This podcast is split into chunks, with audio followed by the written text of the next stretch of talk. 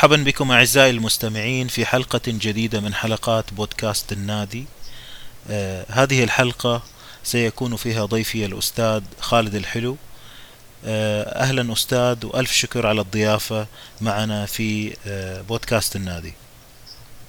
مرحبا بك أستاذ فاضل شرفتني والشرف إلي إن شاء الله أن نسجل مع جنابك إحنا نتشرف بيك أستاذ آه، لا بد من التوقف عند سيرة مختصرة. يعني بس مو مختصرة جدا يعني. أنا اسمي خالد الحلو خالد أمير الحلو. آه، اختصاص تاريخ تحديدا في تاريخ الحالة الاجتماعية ليهود العراق. ودارس فن إدارة الأزمات في فرنسا دبلوم من هناك. وعندي دراسة الموسيقية خارجيا دراسة خارجية ومهتم بالموسيقى من زمن بعيد. كذلك هناك اهتمامات بكل أنواع الأدب والفلك والدراسات الاجتماعية وعلم النفس والفلسفة. نعم. جميل جدا. عملت في اليو إن آه. فترة آه عشر سنين تقريبا.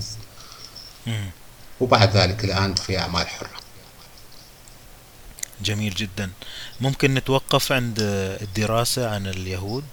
إيش بالضبط نعم. كان محورها؟ والله أنا مهتم بالتاريخ ودراستي هي أيضا تاريخ ولاحظت أنه أغلب الدراسات بالعراق اللي تخص يهود العراق تحديدا اللي كانوا في يوم من الأيام تحديدا إلى سنة 1950 هم 25% من المجتمع البغدادي ليس العراقي البغدادي يعني من كل أربع أشخاص في بغداد كان هناك واحد يهودي ثم فجأة اختفوا جميعا أغلب الدراسات كانت تهتم بالجانب السياسي للموضوع. آه، نعم. وكان قليل هناك دراسات تهتم بالجانب الإنساني والاجتماعي. فحاولت أركز على هذا الموضوع أنه ثقافتهم موسيقاهم أمثالهم الشعبية أنواع المطبخ اللي يستخدموه وعوائلهم وكثير من زواجهم طلاقهم وكثير من الأشياء الاجتماعية. نعم. نعم. جميل جدا. وهذه الدراسة متوفرة نقدر نقراها مثلا أكيد إلى الشرف تشرف إن شاء الله أبعثها لحضرتك. آه، شكرا والله. ويمكن حتى نعمل حلقة خاصة عنها.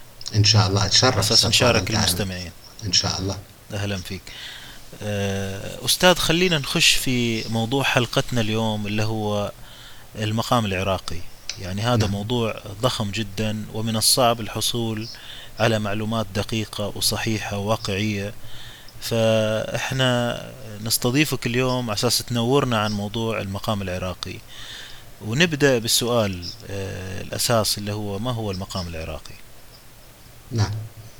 والله بداية آه، الشيء الأهم في هذا السؤال أنه نضع فرق بين المقام العراقي الصيغة الحقيقية للمقام العراقي وبين ما متعارف عليه بالدول الشرقية لمفهوم المقام. مفهوم المقام عادة في الدول الشرقية الآن هو هو يمثل السلم الموسيقي. وهو ما يطلق عليه في العراق النغم. بما معناه أنه في العراق نسمي السلم الموسيقي نغم. كنغم الحجاز ونغم النهاوند ونغم العجم إلى آخره. أما المقصود بالمقام العراقي داخل المقام هو قالب غنائي لديه شروط وقواعد حتى يصبح حتى يسمى مقاما. هذه الشروط والقواعد صارمة ومحددة جدا في بعض الأحيان وقد تكون فيها قد يكون فيها نوع من التساهل في بعض المقامات لكنها بصورة عامة مطاطة وتسمح للقارئ المقام بالارتجال داخل إطار المقام. نعم نعم آه، طبعا آه، نواصل الحديث عن آه، فكرة المقام العراقي كقالب لكن ودي نتوقف نعم. عن فكرة نغم لما نقول نغم نعم. حتى في مصر نقول مثلا غنى الدور من نغمة كذا نغمة رست مثلا فحتى هذا نعم. المصطلح الموجود بالعراق موجود في مصر مثلا نعم. لكن كلمة المقام هي اللي آه، حاليا للأسف الشديد الجماعة آه، حولوه إلى سلم وهو أبعد من السلم وخالطوه مع تعريف المقام العراقي اللي هو قالب فإحنا الآن خلينا نركز على فكرة القالب هذا هل ممكن ندخل في تفاصيل المقام العراقي اللي هو بالتأكيد. القالب بالتأكيد. تعطينا كده بالتأكيد. أيوه الآن إحنا- نحن الآن صار عندنا فكرة عامة أنه هو قالب غنائي فيه شروط وقواعد. لكن آه، لو قلنا أن المقامات العراقية تقريبا هي 56 55 مقام تقل أو تكثر. نعم. آه، هل القواعد والشروط اللي تكلمنا عنها تنطبق على كل المقامات؟ بالتأكيد لا. لكن كل المقامات فيها شروط وقواعد لكن تختلف من مجموعة مقامات إلى مجموعة أخرى. نعم. آه، عادة ناخذ في البداية المقام الرئيسي. نذكر أنواع المقام في البداية. هناك مقام رئيسي من نغم رئيسي وهي من الأنغام السبعة اللي هي صنع بالسحر. إحنا نقولها بالعراق. الصبا والنوى والعجم. آه، البيات السيقا الحجاز والرست. هذه السبعة هي المقامات الرئيسية. كل ما اشتق من المقامات من المقامات الأنغام اللي تشتق من الأنغام الرئيسية تسمى مقامات فرعية. مهم. وهناك مقامات مستقلة بمعنى أنه ليست مقام رئيسي يؤخذ منه مقام فرعي. ولا هي مقام فرعي مأخوذ من مقام رئيسي مقام مستقل كمقام الكرد ومقام المخالف مثلا وهناك مقامات مركبة وهي تعتمد تعتمد على تركيب بعض الأنغام كمقام الحليلاوي على سبيل المثال. هذه المقامات هذه الأجزاء المقامات أربع أجزاء ناخذ المقام الرئيسي ونفهمه الآن حتى يصبح مقاما يجب أن يكون هناك في البداية تحرير. وفي المقامات الفرعية هناك شيء مشابه للتحرير يسمى البدوة يؤدي نفس الغرض لكنه أقصر منه نرجع إلى التحرير التحرير وهو ال- الترنم ببعض الكلمات من النغم الرئيسي للمقام على درجة القرار. ثم ينتقل بعد ذلك لأبيات الشعرية اللي موجودة بالمقام وهنا تكون على الأغلب الفصيح من الشعر الفصيح حيث أن المقام يغنى أحيانا بالشعر الفصيح وأحيانا بالشعر العامي العراقي اللي نسميه داخل العراق الزهيري وله عدة تسميات كالموالي السبعاوي أو يسمى الموالي البغدادي أيضا. نعم. فقلنا أنه يبدأ بالتحرير ثم ينتقل إلى غناء الأبيات الشعرية بنفس نغم التحرير. جميل. ثم بعد ذلك ينتقل نعم. إلى القطع والأوصال. مهم. وهي قاعدة أساسية تدخل في كل المقامات. مهم. لو تحب نذكر ما هو الفرق بين القطعة والوصلة. بالتأكيد. القطعة آه، تكون مأخوذة من نغم رئيسي. من مقام موجود أصلا يعني. يعني مثلا قطعة الحجاز أو قطعة المنصوري. يعني يكون تكون مشتقة من مقام يعني له قواعد ثابتة موجودة. نعم. قطعة الحجاز المثنوي لأن هناك مقام اسمه حجاز مثنوي فنجد أن قطعة الحجاز المثنوي تسمى قط- تسمى قطعة. ويكون تأثيرها واضح وجلي داخل المقام. الوصلة تكون ليست من مقام. يعني هناك وصلة اسمها العمر قلة وهناك وصلة القادر بيجان آه، العشيش وهكذا. ما راح تجد إنه في مقام اسمه العمر قلة أو العشيش أو القادر بيجان. نعم. والوصلة يكون تأثيرها أقل من تأثير القطعة عندما تدخل داخل المقام. والغرض الرئيسي عادة يكون من عندها هو الربط بين نغمين. هذه نعم. الوصلة. هذه الوصلة. الآن لما تدخل وال- القطعة والقطعة. بعد الأبيات بعد الأبيات الشعرية ما هو هدف دخولها؟ لديها هدفين. الهدف الأول نعم. أنه تكون مثلا نأخذ مقام الرس على سبيل المثال. راح يكون التحرير من نغم من قرار نغم الرس وكذلك الأبيات الشعرية.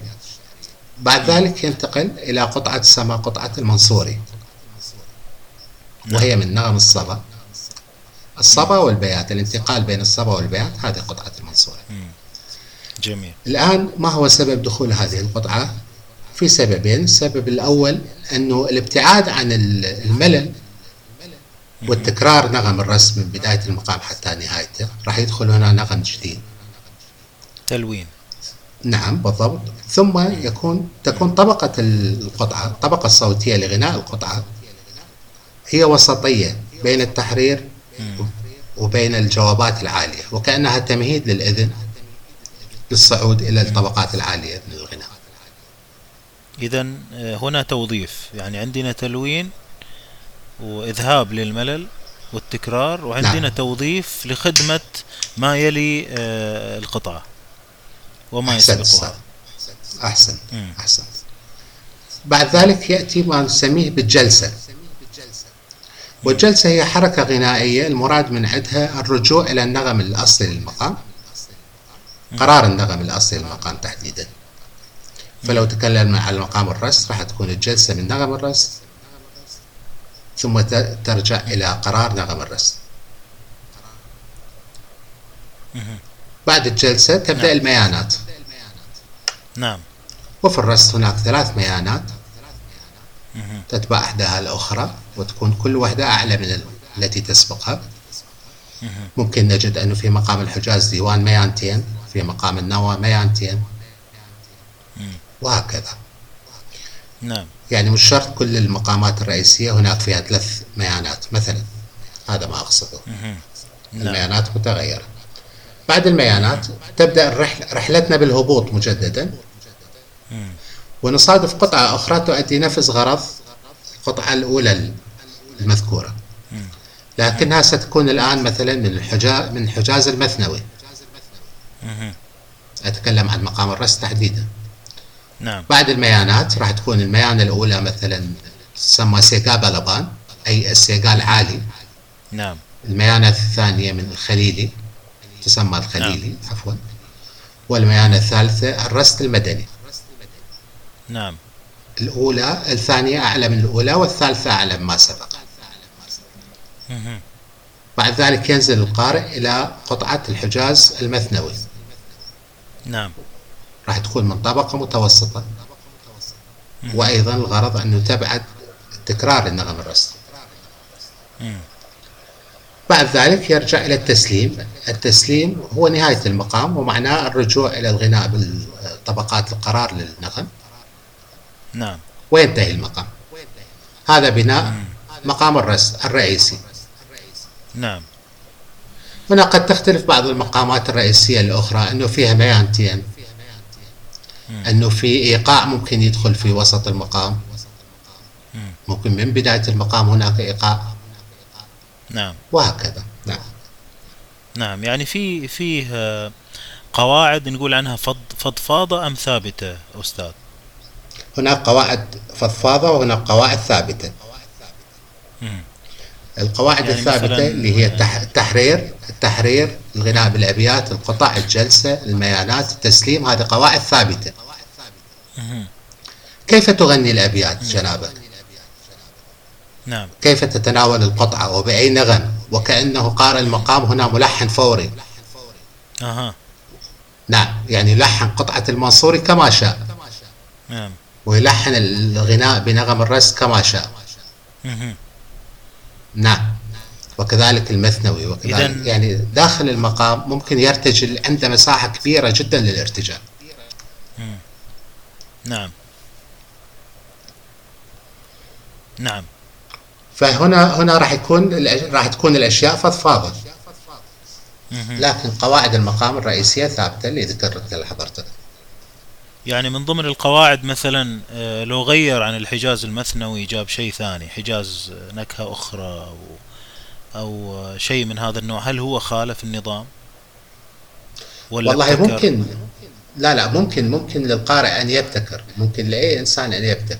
لكن ما هو الشيء اللي يحدد أنه راح يكون مدرسة جديدة؟ هنا جنابك راح تتكلم أنه ظهور مدرسة جديدة بالمقام. طبعا لو تكلمنا على مقام الرسم هناك مدرستين. المدرسة نعم. الكلاسيكية ومدرسة الأستاذ رشيد القندرجي اللي يلغي الميانة الثالثة ويستبدلها بقطعة من نغم النقريز ثم النزول إلى التسليم نعم. أما مثلا لو تكلمنا على مقام النوى نجد أن هناك قارئ يسمى يوسف حوريش في العشرينات غير البنية نعم. الرئيسية كاملة لمقام النوى. يعني هنا لا نتكلم عن عن إلغاء ميانة أو إلغاء كذا هو عادة مقام النواة يبدأ بالتحرير ثم تدخل قطع وأوصال وهناك ميانتين نعم بين الميانتين جلسات ثم ينتقل إلى التسليم لكن يوسف حريش ماذا فعل؟ قرأ مقام النواة نعم. بالتحرير المعتاد عليه وفجأة وبدون أي تمهيد. صعد إلى الطبقات العالية جدا. نعم. ثم تتابعت القطع والأوصال والأنغام. حتى نهاية المقام ثم تجده فجأة نزل إلى التسليم وأنهى المقام. هذا كان شيء جديد نعم. غير مسبوق وضرب البنية الرئيسية لتكوين مقام النواة لكنه يجد ربما وجدنا استساغة لل- من المستمعين ومن القراء لما فعل يوسف مهم. ونجد أيضا أن هناك قراء كبار كعبد القادر حسون أو حسقيل قصاب. أدوا ما فعل يوسف حوريش. ولذلك أصبح مدرسة. الآن لما نتكلم على هاي الطريقة نقول مدرسة يوسف حوريش في قراءة مقام النوى نعم. نعم. يعني وصل إلى القبول والإقناع وحال حال أي شيء آخر استقر بسبب الإقناع والقبول. بالضبط ممكن هذا الشيء نفسه نطبقه على الاقتصاد المقام ممكن- العراقي. نعم ممكن نطبقه على الفن التشكيلي. ممكن يعني قياس الفكرة الجديدة ووجود آه، صدى لها بالمجتمع. وهم مريدين. نعم آه، إيش مثال الرست على أساس إن المستمع يبحث ويسمع؟ إحنا راح نطرز الحلقة بأمثلة فيما بعد لكن نعم. خلينا ما دام إحنا في الرست إيش المثال الجيد؟ على مقام الرست والله أفضل تعليميا آه، الاستماع إلى مقام الرست بصوت المرحوم حسن مم. التسجيل تم سنة 1957 مقاميا بين هلالين يعتبر تسجيل متأخر. نعم. آه، هو بفرقة آه، برفقة فرقة جميل بشير. يعني راح نجد جميل بشير على الكمان ومنير بشير على نعم. العود. والمرحوم خضير الشبلي على القانون. نعم آه، أعتقد هذا التسجيل كل ما تكلمنا عليه من البنيه الرئيسية لمقام الرس راح يكون واضح جدا بهذا التسجيل. جميل. أما جمالية فممكن نرجع التسجيل الأستاذ محمد القبنشي في- مؤتمر موسيقى شرقيه 32 أو تسجيل نجم الشيخلي تسجيل عظيم جدا مم. مقام الرس. اللي هو إيش الكلمات تقول عشان تسهيل الوصول حسن خيوكة ومحمد القبنجي ونجم بالضبط بالضبط اي حسن خوكة محمد القبنشي محمد القبنشي يا يوسف الحسن فيك الصب وقد ليمه نعم. قصيدة هي تخميس قصيدة محمد سعيد الحبوب نعم. يا سلام. وحسن خاوك أعتقد القصيدة عمر بن الفارض نشرت في موكب العشاق إعلامي وكان قبلي بلي في الحب إعلامي. نعم. جميل. نعم. وهي نفس الكلمات اللي قالها حسن خيوكة. عفوا. في الرست يعني نشرت في موكب العشاق هي نفس كلمات حسن خيوكة صح؟ نعم بالضبط بالضبط. نفس ما غناه نعم نعم ممتاز. بالضبط. آه رجوعا إلى موضوع ح- تجربة حريش. نعم. آه لما قلت لي عشرينات معناها المقام مثلا كم ياخذ وقت هذا القالب لما نغنيه؟ لو اخترنا رست أو اخترنا نوى نعم. في الحالات الطبيعية. عادة لو رجعنا للتسجيلات الأولى للمقام آه، التسجيلات بدأ من تسجيل المقام بدأ منذ دخول الأسطوانة إلى بغداد سنة 24 25 شركة بيضافون. فتحت فرع لها ببغداد وبدأت بدأ التسجيل وسجل الكثير من قراء المقام. لازلنا نحتفظ إلى اليوم تسجيلاتهم. آه، عادة في العشرينات نجد أن الأسطوانة الأسطوانة ممكن تملي كل المقام بخمس أو سبع دقائق. وهذه آه، فعليا كانت من العجائب بالنسبة لي إلى الآن. أنا أفكر كيف أن يكون المقام كامل بكل قطعه وأوصالة وثري جدا بالموسيقى. بهذه المدة الزمنية القصيرة. نعم. لكن نجد في مؤتمر موسيقى الشرقية الأول بالقاهرة سنة 1932 نجد أنه الأستاذ محمد القبنشي استفاض بالقراءة نعم. بسبب مساحة الأسطوانة اللي موجودة. نعم. فبدلا أن نجد أن أطول المقامات العراقية هو مقام الإبراهيمي وهو فرع من مقام البيات لكنه يعتبر أحد أعقد وأطول المقامات العراقية وأكثرها قطعا وأوصالا. فنجده سجلوا بالعشرينات ممكن باسطوانة طولها سبع دقائق بينما بالمؤتمر القاهرة كان طول الاسطوانة 25 دقيقة. نشوف حضرتك الفرق نعم. وفي الواقع يعني مثلا لما نسمع يوسف عمر أو القبنجي فيما بعد نفس المقامات نعم. هذه كم تأخذ وقت؟ أربعين دقيقة مثلا نصف ساعة أكثر؟ ممكن ممكن تصل إلى نص ساعة في تسجيل البنجاقال الأستاذ القبنجي ممكن يصل فيه إلى نص ساعة. يعني هنا راح راح راح نلاحظ أن العزف عازفين يأخذون راحتهم بالمقاطع اللي بين المقام والتقاسيم. القارئ يظهر كل قوته بالمقام ويكثر من تلوين المقام. لكن عادة المقام ما فيه إعادة. يعني الإعادة لغرض التطريب الموجودة بالغناء الشرقي الآخر لا تجد هذا الشيء نعم. بالمقام. نعم. يعني ما نشوف يعني بيت واحد مثلا في تفريد وتنويع وتغيير المقام لا يمكن يزيد أبيات صح؟ غالبا لا يعني يزيد الابيات احسنت احسنت تكون القصيدة أطول. نعم. نعم. آه خلال غناء الأبيات ممكن يطول أكثر يمد أكثر. تحليات وجماليات الغناء تبرز أكثر. لكن العجيب أنه إلى الآن لما نستمع إلى التسجيلات العشرينات نجد أن كل هذه الأشياء موجودة فترة زمنية قصيرة. اي اي يعني نعم. شيء إعجاز. عجيب. نموذج نعم. كامل ومقنع ومطرب وكامل وتمكن من القارئ وتمكن من العازف. من الألف إلى الياء. من كامل من الألف إلى الياء. تمام؟ تمام؟ نعم. آه الآن قلت لي الارتجال طبعا في زيادة الأبيات والتفنن في نعم. هذا الشيء وليس بالطريقة الشرقية العامة في نعم. مثل الموسيقى المصرية مثلا أو إلى آخره. وفي نفس الوقت قلت لي أن قد تجد العازفين ماخذين راحتهم. يعني معناها العازف والقارئ آه، في مستوى واحد. نعم بالتأكيد بالتأكيد لازم يكون القارئ والعازف في مستوى واحد. هذه من أساسيات المقام لأنه هناك داخل المقام بعض الانتقالات بين القطع والأوصال يجب أن القارئ ينتقل بصوته لهذه القطعة. بينما قد تجد في القطعة الثانية التي تليها لازم الموسيقى هي التي تنتقل بالقارئ إلى النغم الجديد أو القطعة نعم. الجديدة. بما معنى هنا أنه يجب أن يكون القارئ والعازف فاهم لما يفعله في, في تلك اللحظة. أه، هل مثلا في قصص عن موضوع أه، أن مثلا القارئ يقول للعازف أه، كف عن إزعاجي مثلا أو إنك تسبقني أو تتفوق. ولا في نظم كذا مثلا في مصر نسمع مثلا قصص عن أم كلثوم مع سامي ومع منسي. خف إيدك يا منسي والأمور دي. هل هذه موجودة في المقام ولا في شيء آخر؟ والله ليست موجودة بطريقة ممكن تلاحظها جنابك لكن إن دققت جيدا. تجد أحيانا العازف وحسب مزاجه في تلك اللحظة. قد ممكن يعجبه أنه يغني والعازف في نفس الوقت قد أطال العزف أو التقسيمه فتجده يقاطع العازف بالغناء وليس بكلام أو بنظرة أو أو. يعني يبدأ الغناء والعازف يعزف مثلا خلال التقسيم. وهذه إشارة معناها نعم. أنه إيه، كفي يكفي. بالضبط. نعم.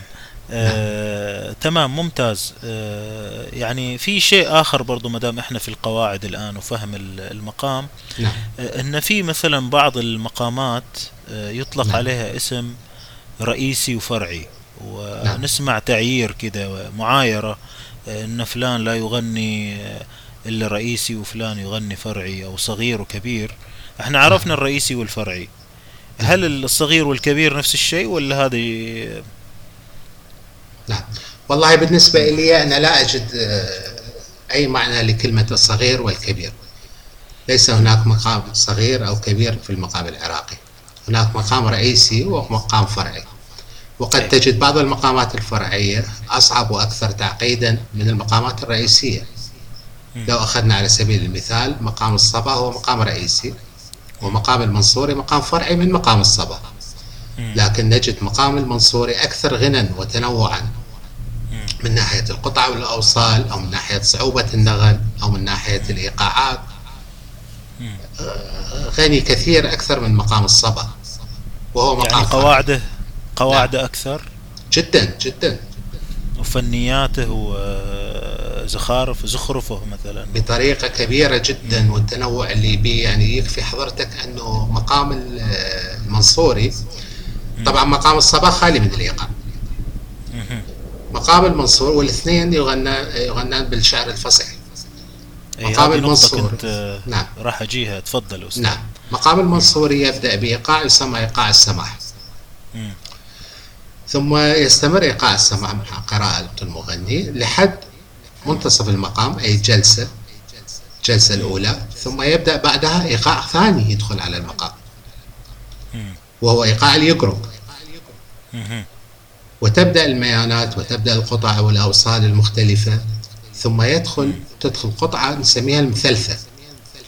ما هي قطعة المثلثة المنصوري المثلثة أنه يغني المغني بإيقاع يختلف عن الإيقاع اللي تعزف الفرقة.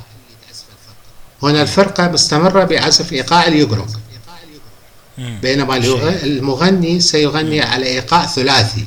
يعني با با با با با, با تربل أها. نعم.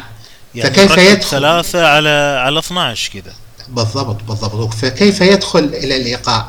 والفرقة تعزف إيقاع آخر. ثم كيف يخرج من الإيقاع؟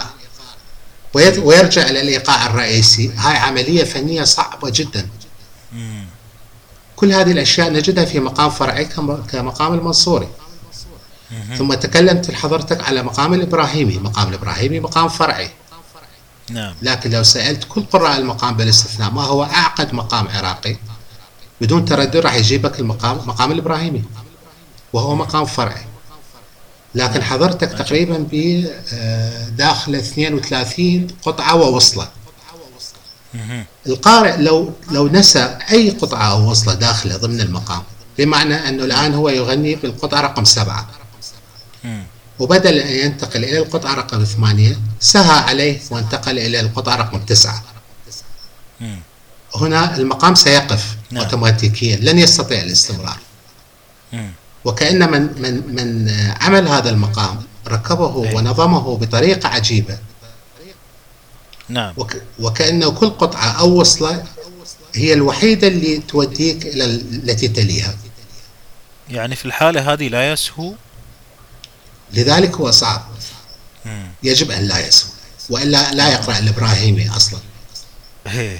نعم المشكلة أن يعني حديثنا الآن يجرنا إلى موضوع الجهلة يعني هذول ناس لا قدامهم نوتة ولا التفاخر بالأكاديمية ولا التعليم الحديث نعم. وناس يعني مثل ما الواحد يطلع طباخ عظيم ونجار عظيم وعالم نعم. عظيم في ذلك الوقت قبل العصر الصناعي والتخصصات نشوف الجهلة يعجزون باسطواناتهم وبتصاميم فكرة المقام يعني اختراع فكرة المقام العراقي الوصلات الترتيب المسميات الكثيرة هذه أستاذ يعني نعم. كل كل ثلاثة حروف لها اسم وكل مقام له اسم وكل حركة لها اسم وزي ما ذكرت يعني في مقامات مثلا تحريرها في كلام. نعم. آه وكلام مختلف عن الآخر وهي إشارة واضحة أن إحنا داخلين المقام الفلاني. آه شعر فصيح هذه لا شعر زهيري.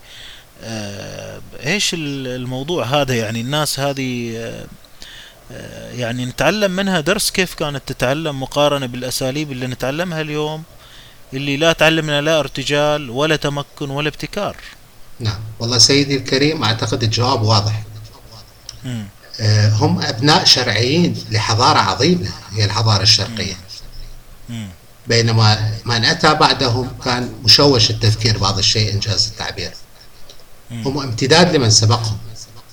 نعم. ومن سبقهم هم أبناء الحضارة الشرقية اللي هي حضارة كبيرة قائمة لها قواعد واضحة وأساليب واضحة وحتى بالموسيقى ولغة واضحة. نعم. فهم أبناء هذه الحضارة يعني بما معنى هم يستندون إلى جدار عالي ومتين. وليس جدارا هشا كما حصل بالفترات اللاحقة. إيه هو طبعا يمكن أحد الأسباب هو آه، تداخل الحضارات وسهول دخول الأشياء على بعض يعني ما قبل الأسطوانة مثلا. إيش نعم الفرصة اللي تخلي موسيقي يسمع موسيقي آخر من من طعم مختلف أو لغة نعم. مختلفة أو أدب مختلف؟ غير لما جت الأسطوانة ولما جت الأفلام والتلفزيون والراديو وبعدين الإنترنت نعم. يعني والسفر نعم. الكثير نعم ففي تداخل وفي آه، طبعا نفع وابتكار واختراع أشياء جديدة وفي نعم تلويث نعم. وتدمير. بالضبط. أنا مرة ذكرت لحضرتك أنه أشبه الموضوع بالأعمى. الأعمى لما يفقد حاسة البصر تقوى عنده حاسة السمع. مم. لذلك نشوف إحنا نسميه كريم البصر. الكريم البصر يتعلم الموسيقى بسرعة. مم. لأنه آلة حاسة السمع عفوا عنده قوية جدا بسبب ضعف حاسة البصر. فيبدو نعم. بالحياة العامة كذلك أنه لما الحياة تعطينا بعض الأشياء تسلب من عندنا بنفس الوقت أشياء أخرى. وهذا ما حصل باعتقادي. لما تداخلت حضارات أخرى مع حضاراتنا. مسخت الكثير من حضارتنا للأسف. لكن قبل ذلك كان ال- الموسيقي أو ال- الشخص الشرقي الفنان عموما بصورة عامة يستند إلى جدار متين وعالي. حتى لو ذهب وحاول الاطلاع على ثقافات أخرى. تجده أنه يسخرها لحضارته ولفنه بطريقة جميلة جدا وليست مجة. نعم. نعم. ولذلك تجد أنه في المقام العراقي التداخل ممكن تجد الشعر الفارسي. ممكن مم. تجد ألوان كثيرة من الغناء تخص شعوب اللي سكنت العراق. مم. نعم. نعم. آه، يعني هنا آه، نسأل مثلا عن آه، كيف آه، أتى المقام العراقي؟ نعم. يعني الآن العراق حواليها أشكال وألوان من الموسيقى تمام وداخل العراق نفسها المليئة بالأديان والثقافات واللغات والحضارات تمام آه، في حتى موسيقات مختلفة يعني نعم الموسيقى الريفية الموسيقى الكردية الموسيقى التركية المصري أكيد يعني مو بعيد والحلبي نعم المقام العراقي هذا كيف تكون أستاذ؟ هو بالضبط مثل ما تفضلت حضرتك العراق حضارة قديمة جدا وهو. كان أرض للهجرات. بسبب طبيعة الطبيعة الجغرافية العراق أرض زراعية وفيها أنهار فتجد الكثير من الشعوب هاجرت واستقرت في العراق تجد العرب الفرس الأتراك تجد الكثير من الأديان مثلا المسيحيين بكل طوائفهم المسلمين بكل طوائفهم ظهرت كثير من. الأفكار داخل العراق وتجد أديان أخرى أيضا كالصابئة المندايين مثلا كثير لا. ليس مجالها الآن أن أعددها لكن نعم أنا أنا أشبه الموضوع وكأنه قدر للطعام وكل من جاء إلى العراق رمى بشيء من بضاعته في هذا القدر. ثم ترك طول هذه السنين أحد نتائج هذه الطبخة كان المقام العراقي. حيث تجده متلونا. لكن بمزيج غريب جدا طريقة تماسك هذا المزيج. تمام هو من أشياء قد تكون مختلفة لكن الناتج النهائي هو واحد. وليس بإمكان أي أحد أن يفككه من جديد لأنه نعم هذا الناتج طول آلاف السنين. وكل ممكن حتى إلى الفترات قريبة في ناس كانت تضيف نعم فهذا هذا لذلك أعتقد اليونسكو كان من أهم. الأسباب اللي حددت المقام العراقي كإرث إنساني هو. هذا التنوع الثقافي اللي موجود بداخله. فتجد فيه لون تركي تجد فيه لون فارسي تجد فيه لون عربي بقوة مم. وتجد فيه أشياء من الأديان آه، في عندنا مقام اسمه مقام الطاهر نعم التحرير يبتدئ بلفظة هللويا المستخدمة مم. في عند المسيحية واليهودية وهي نعم أحد ألفاظ تمجيد الرب. قد يقرأ يقرأه قارئ المقام وهو ليس مدرك بهذا بمعنى الكلمة. لكن. إلى اليوم لما تقرأ مقام الطاهر يجب أن تقول هللويا. نعم. نعم. والتأثيرات غيرها كثيرة طبعا. نعم جميل. إذا القدر هذا اللي كل واحد جاء ورمى فيه آه، شيء نعم. آه، ظهر طعم عظيم ويعني يبدو الطباخ كان عظيم يعني. زين. فالآن لو جينا نشوف المقام العراقي مثلا كحدود موسيقية نعم. آه، هو وين؟ يعني إحنا عرفنا الآن المقام العراقي حددناه موسيقيا هذا القالب بهذه العادات والتقاليد والعزف والغناء وكذا يمكن حتى نفهمها أكثر مع المجرى الحديث. آه، لكن آه، حدوده مع الموسيقات الأخرى في العراق إيش الموسيقات الأخرى اللي موجودة بالعراق؟ والله لو تكلمنا على المقام العراقي تحديدا كلمة المقام العراقي قد تكون ظهرت بفترة متأخرة. هو كان يسمى بالمقام البغدادي. يعني نجد الكتب الأولى اللي تناولت المقام تسميه المقام البغدادي. بسبب آه، وجوده داخل بغداد وظهوره القوي داخل بغداد. آه، كل ما ابتعدنا عن آه، بغداد كل ما اختلفت اختلف نمط المقام. بصورته الحالية الكلاسيكية التقليدية موجود بغداد ومناطق وسط العراق. ممكن أنه أبعد شيء جغرافيا يصل إلى مدينة كركوك هي شمال نعم. العراق. نعم. تقريبا تبعد عن بغداد أربع ساعات. بعد ذلك راح نوصل إلى الموصل. راح نجد المقام بطريقة أخرى. في نعم. الموصل يسموه مقاما. لكن في بغداد لا يسمى هذا الشيء مقام يسمى موال. أيوة. مثلا نعم. دائما أضرب مثل على المدمي مقام المدمي. مقام المدمي نعم. يقرأه أهل الموصل ويسموه مقام المدمي. في بغداد يسمى المصلاوية. يعني يقول نسمع الأستاذ القبانشي عنده تسجيل. إيه؟ فقبل بداية المقام يقولون الأستاذ القبانشي مصلاوية. ما يقولون مقام المدمي. بسبب يعني خلوة من القواعد الصارمة إنجاز التعبير الموجودة في بغداد. تجده في الموصل أكثر حرية وهو أقرب إلى الموال الحر المفتوح. بينما لو نزلنا إلى البصرة على سبيل المثال نجد المقام العراقي نجد البهرزاوي مثلا. إيه؟ آه تدخل عليه الإيقاعات المشهورة في مدينة البصرة كإيقاع الخشابة وتجد المقام تحول إلى شيء راقص. بينما في بغداد تجده بطابع مختلف جدا طابع تأملي إنجاز التعبير في بغداد. هو ليس لا يميل أكثر إلى الطربية أكثر نعم. من التأمل. مم. نعم. يعني نقول مثلا في بغداد آه، نصفه مثلا بالسلفي من كثرة الالتزام بالقواعد. هو ملتزم جدا ملتزم جدا آه. بالقواعد. نعم. لكن موصل حتى نعم. مسمى موال معناها أكثر فلتانا من القواعد. بالضبط. أجزت أجزت. أجدت التعبير صدق. بالضبط. مم. أكثر فلتانا. مم. إنجاز التعبير الفلتان إنه أنا أنا أفضل كلمة أكثر حرية.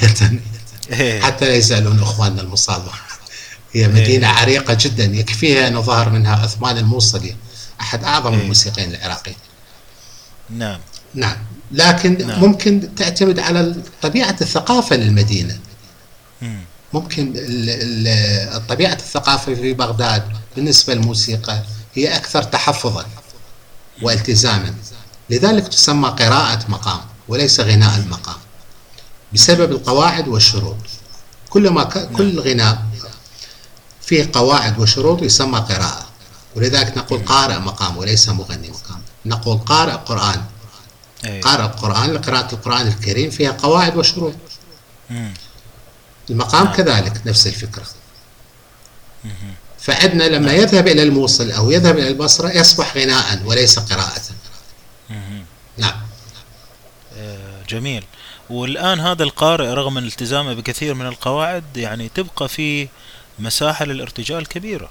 طبعا طبعا. هو قائم على ارتجال. يعني المقام تحديد جودة المقام عفوا.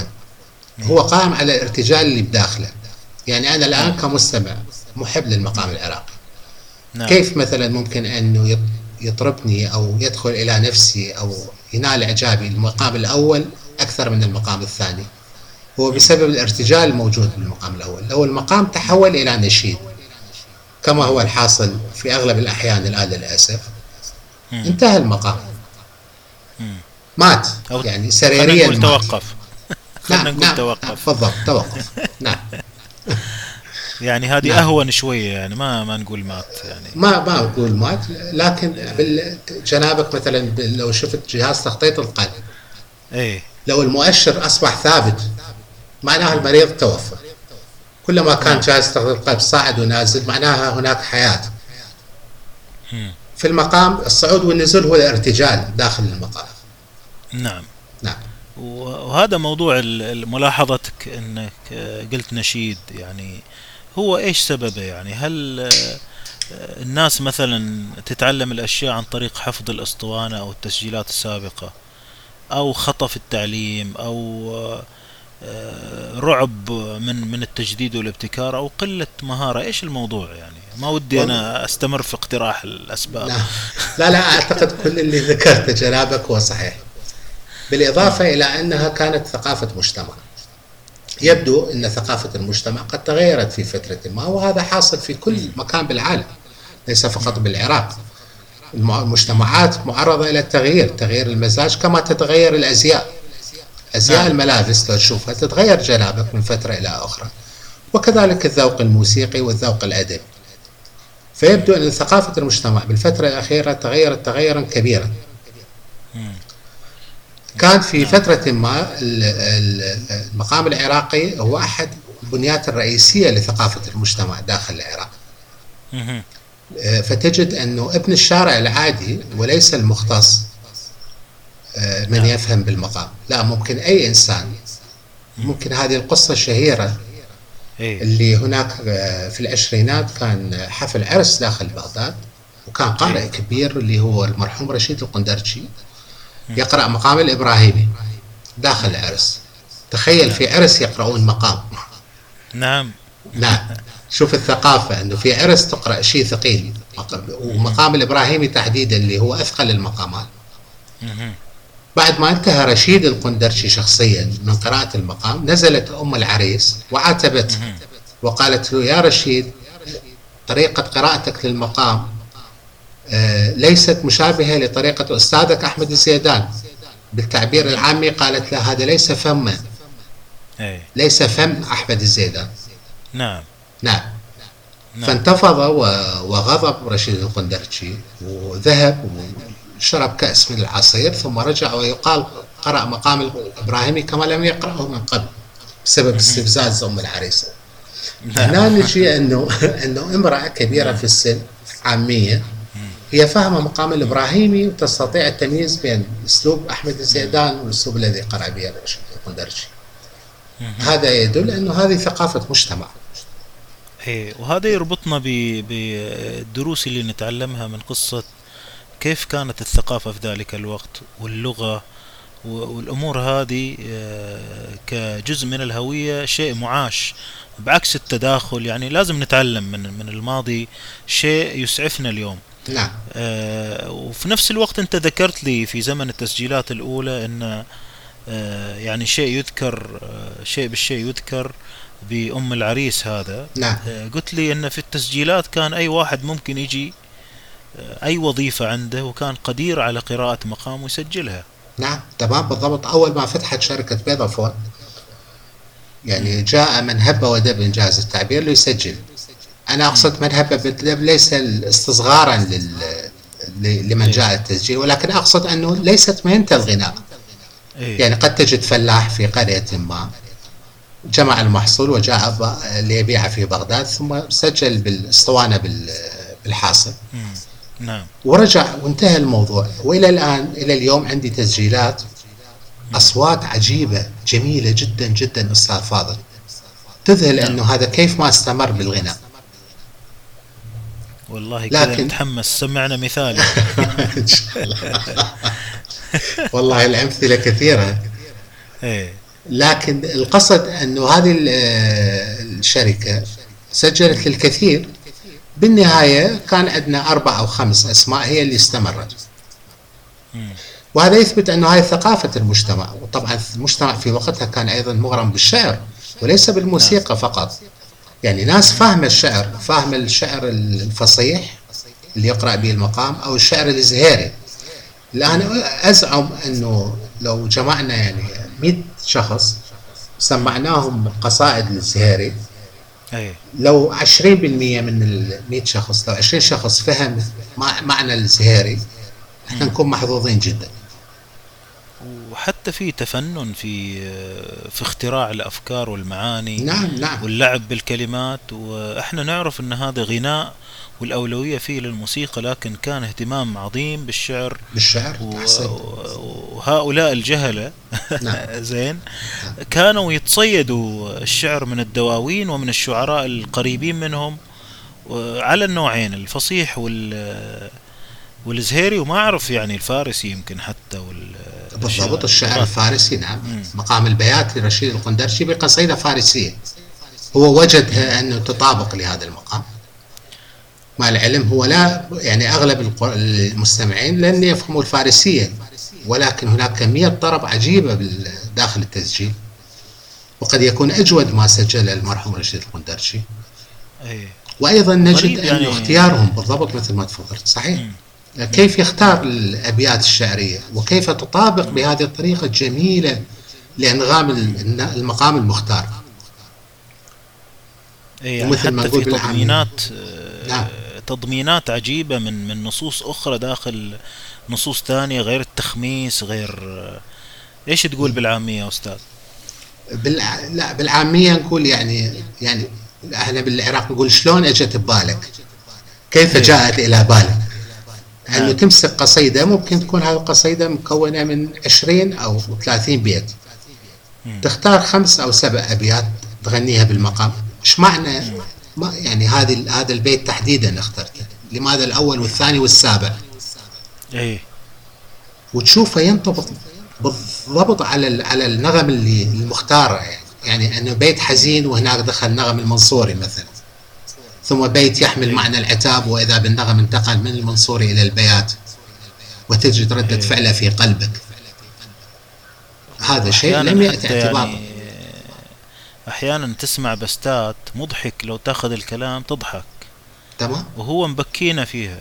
بالضبط بالضبط. وبشكل تمام. عجيب يعني ماخذ الأمور جد وطالع لي فيها شيء شيء عجيب يعني صراحة. احسنت آه، احسنت آه، وحتى تمكنهم من اللغة الفارسية. أنا ما أنا فاهم كيف ال- الجماعة هذول في اللفظ في يعني يمكن أنا لا ما أعرف الفارسية بس كيف كذا الجماعة؟ هذا شيء برضو مثير للانتباه. والله أنا لاحظت الناس في السابق آه، يجيدون أكثر من لغة. يعني أنا عندي جد جدي من والدي وجدي من والدتي الاثنين بالصدفة يجيدون الفارسية والتركية. مم. ويقرؤون الشعر نعم. باللغتين. نعم فكان هذا ضمن الثقافة الموجودة داخل الشعب نعم نعم. جميل آه، أستاذ يعني الآن هذه المسميات آه، سواء أسماء الأجزاء في داخل القالب أو مسميات الحركات آه، والمهارات هذه أو يمكن كثير من الانطباعات الإثنية نعم. والعادات والتقاليد والدين وهذا كلها انطبعت في المقام ممكن بالضبط. نتوقف هنا يعني آه، توريني بعض هذه الملامح يعني بعض الإشارات. بعض الإشارات إلى الأشياء الدينية اللي موجودة بالمقام؟ إيه المسميات آه، حجاز مثنوي آه، قزاز آه، والله آه، ما أكتمك أنه هذه المسميات غير معروفة المصدر. قد يكون بعضها معروف المصدر. مثلا نتكلم على التجديد بالمقام. في نهاية القرن التاسع عشر كان هناك مغني أو قارئ مقام مشهور اسمه رحمة الله شلتاغ. إيه. وهو أستاذ الكثير من القراء اللي جاءوا بعد ذلك. إيه. هذا آه، اخترع إنجاز التعبير مقام جديد اسمه مقام التفليس. أيوه. لو سمعت حضرتك التفليس كلمة التفليس وحدها ما راح تشتق من أين أتت هذه الكلمة. إيه. هو كان عنده صديق مقرب جدا لنفسه اسمه يعقوب. أيوه. وهو أصلا من جورجيا. كان يعيش في بغداد. نعم. فرجع إلى جورجيا. عاصمة جورجيا هي تبليسي. تبليس أهل بغداد يسموها. نعم. فتعرف حضرتك مرات ال- الباء والفي حرف الفي يقلب. إيه. فيسموها تفليس بغداد. مم. نعم. يعني تفليس بغداد معناها تبليسي عاصمة جورجيا. فأسمى المقام طلع مقام جديد من نغم السيقا وأهداه إلى صديقة اللي فارقه ورجع إلى بلده. نعم. وفي المقام داخل المقام يشكو قصته وفراقة إلى صاحبه. هنا نشوف تأثيرات اللي داخلة من بلد آخر. نعم. طبعا تأثيرات القرآن الكريم واضحة جدا داخل المقام. وهناك تداخل عجيب بين القراءات القرآنية العراقية وال والمقام العراقي. أنا شاركت أحد الأساتذة الأفاضل آه، عمل دراسة كاملة على كل القرآن الكريم. حلل القرآن الكريم هو حلله بالأحكام وأنا حللته بالأنغام وكانت تجربة ثرية بالنسبة لي. على قراءة هذه- الحافظ خليل إسماعيل. أها. نعم. نعم. هناك قارئ اسمه مع مين قارئ هذه صارت؟ مع الأستاذ الدكتور فراس طائي أها. هو مختص بالقراءات القرآنية. في سنة 2007 نعم. مم. آه، عمل موسوعة نغمية للقرآن. مم. وأخذ آه، أشهر قارئ آه، قرآن عراقي والحافظ خليل إسماعيل. كمثال. وتناول كل القرآن الكريم بصوته وهو حلل الأحكام وأنا شاركت بتحليل الأنغام. جميل.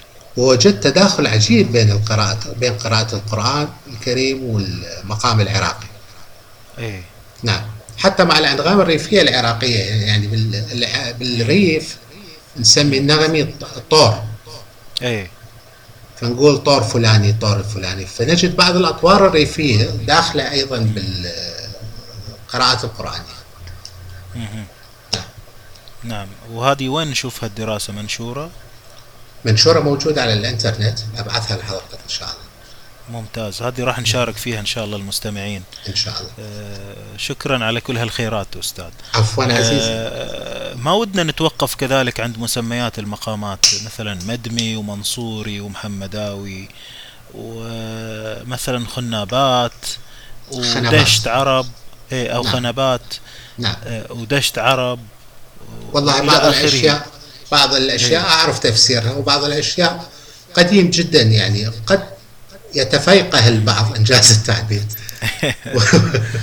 ويقول لك أنا بالنسبة لي لا لا لا أزعم أني أعرف كل الأشياء لكن إيه. اللي تفضلت حضرتك الخنبات معناها الغدر في إحدى اللهجات العربية أها نعم وهي يمثل غدر ممكن غدر المحبوب أو غدر الحبيب الصديق ما ما عارف بالضبط أو غ... لكن أو غدر يرمز. البيات بالنهاوند مثلا؟ نعم.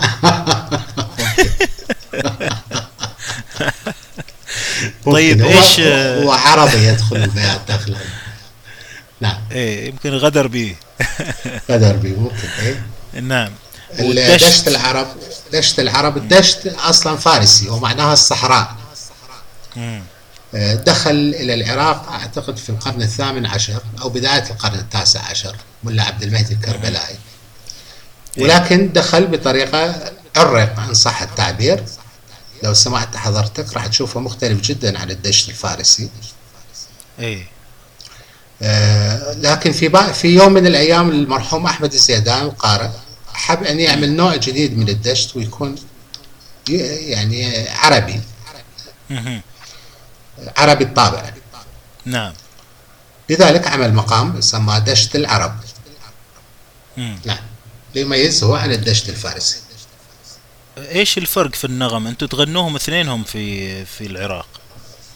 والله اللي, صح؟ اللي, ولا بس العرب؟ اللي ماشي لا الدشت الأصلي هو اللي ماشي. قليلين جدا اللي يعرفون دشت العرب. قليل من سجل. إيه، أعتقد اللي فيه شوف أنا برأيي الشخصي أفضل من سجله آه، الحاج حامد السعدي الله يطول عمره. سجله أيوة، بطريقة غريبة عمل. عجيبة. لا عفوا أي عمل أي كلمات مثلا أساس نبحث عنه. والله ابعثها لحضرتك إن شاء الله. تمام. ممتاز. آه آه هذا الدشت اللي فيه آه تداخل أمن, ال... أمن تذكر جيرانا بذي سلمي أها. نعم بصيري نعم. جميل. آه الدشت اللي فيه آه ملمح من آه من اللامي وملمح من الجهركة هذا أي واحد الدشت فيهم؟ الأصل الدشت الأصلي. نعم. ودشت العرب؟ دشت العرب لا مختلف. دشت العرب يبدأ يعني بالدشت وثم ينتقل إلى الحويزاوي وينتقل إلى الجهرقاء في انتقالات أخرى مختلفة عن الدشت الأصلي. نعم. جميل. إذا ندعو المستمعين أنهم يسمعوا الاثنين ويستمتعوا. إن شاء الله. آه، إحنا طبعا هذه مش الحلقة الأولى يعني والأخيرة عن المقام العراقي. إحنا راح نشوفك أستاذ خالد كثير. الآن نتوقف عند عند هذه الأمور وننتقل إلى إلى سؤال عن آه، النظرية. نعم. يعني أولا هل في نظرية مكتوبة أو موثقة خلينا نقول بأي شكل آه، مقنعة بالنسبة لك أنت كخبير في المقام العراقي وتشبه الممارسة أو تنطبق على ما يمارس أو ما مورس في فترة ذهبية للمقام العراقي أو البغدادي؟ أنا بس حبيت أعرج بالذكر على دشت العرب اللي قرأ الحاج حامد السعدي كم تحت أذيال الظلام متيم. وليست البصيري أنا آسف لحافظ إبراهيم. نعم. نعم. نعم. نرجع لسؤال جنابك العفو. إيه سؤالي عن النظرية. هل هناك نظرية موثقة بأي شكل من الأشكال؟ مقنعة تنطبق على الممارسة في فترة المقام العراقي الذهبية مثلا.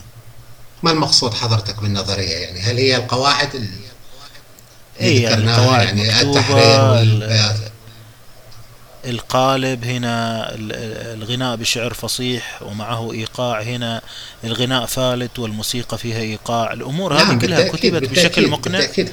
كتبت طبعا كتبت بالكتب اللي تناولت المقام العراقي.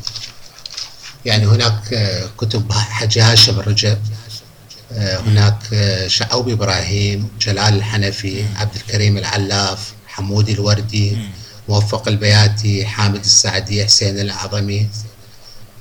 كثيرين كتبوا على المقام العراقي وكل هذه الأشياء تجدها جنابك داخل هذه الكتب. يعني مصنفة مثلا أن المقام الفلاني الفلاني لازم يكون بالشعر الفصيح في مقامات لازم تكون بالزهيري وما عندنا حل ثالث.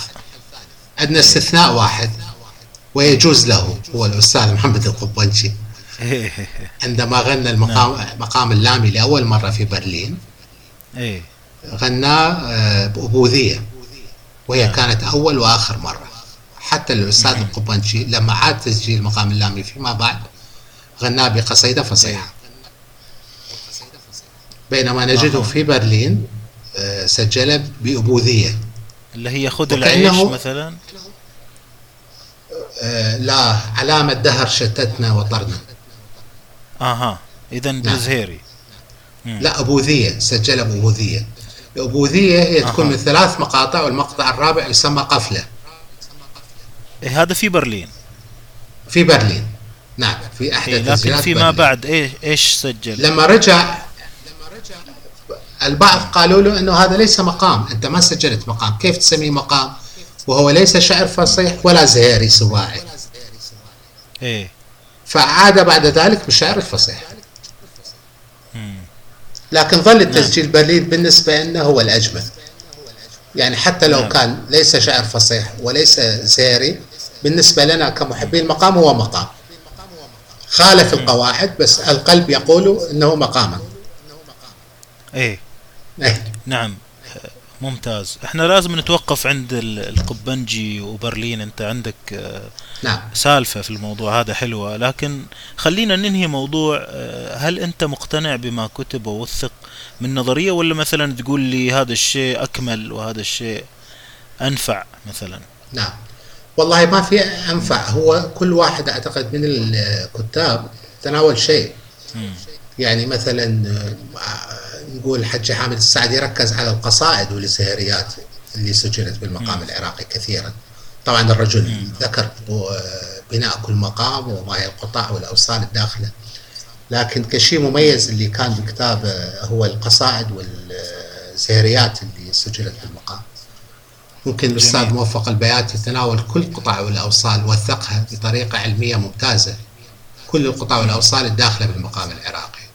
وأين دخلت وكيف وكذا وهذا. ممكن الاستاذ هاشم الرجب تناول المقام كلاسيكيا أكثر.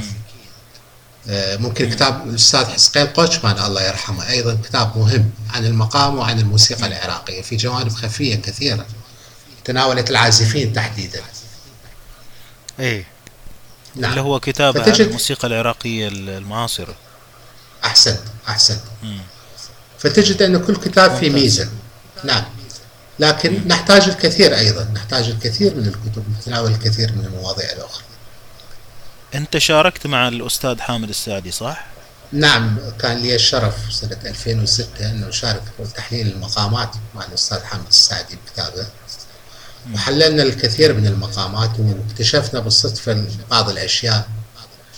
مثلا أنه في تسجيل مشهور للأستاذ القبنجي اللي هو تسجيل مقام الحجاز كار. نعم. تبين لنا أنه ليس حجاز كار النغم الأصلي المستخدم بالمقام وهو نغم السيكاه بلدي.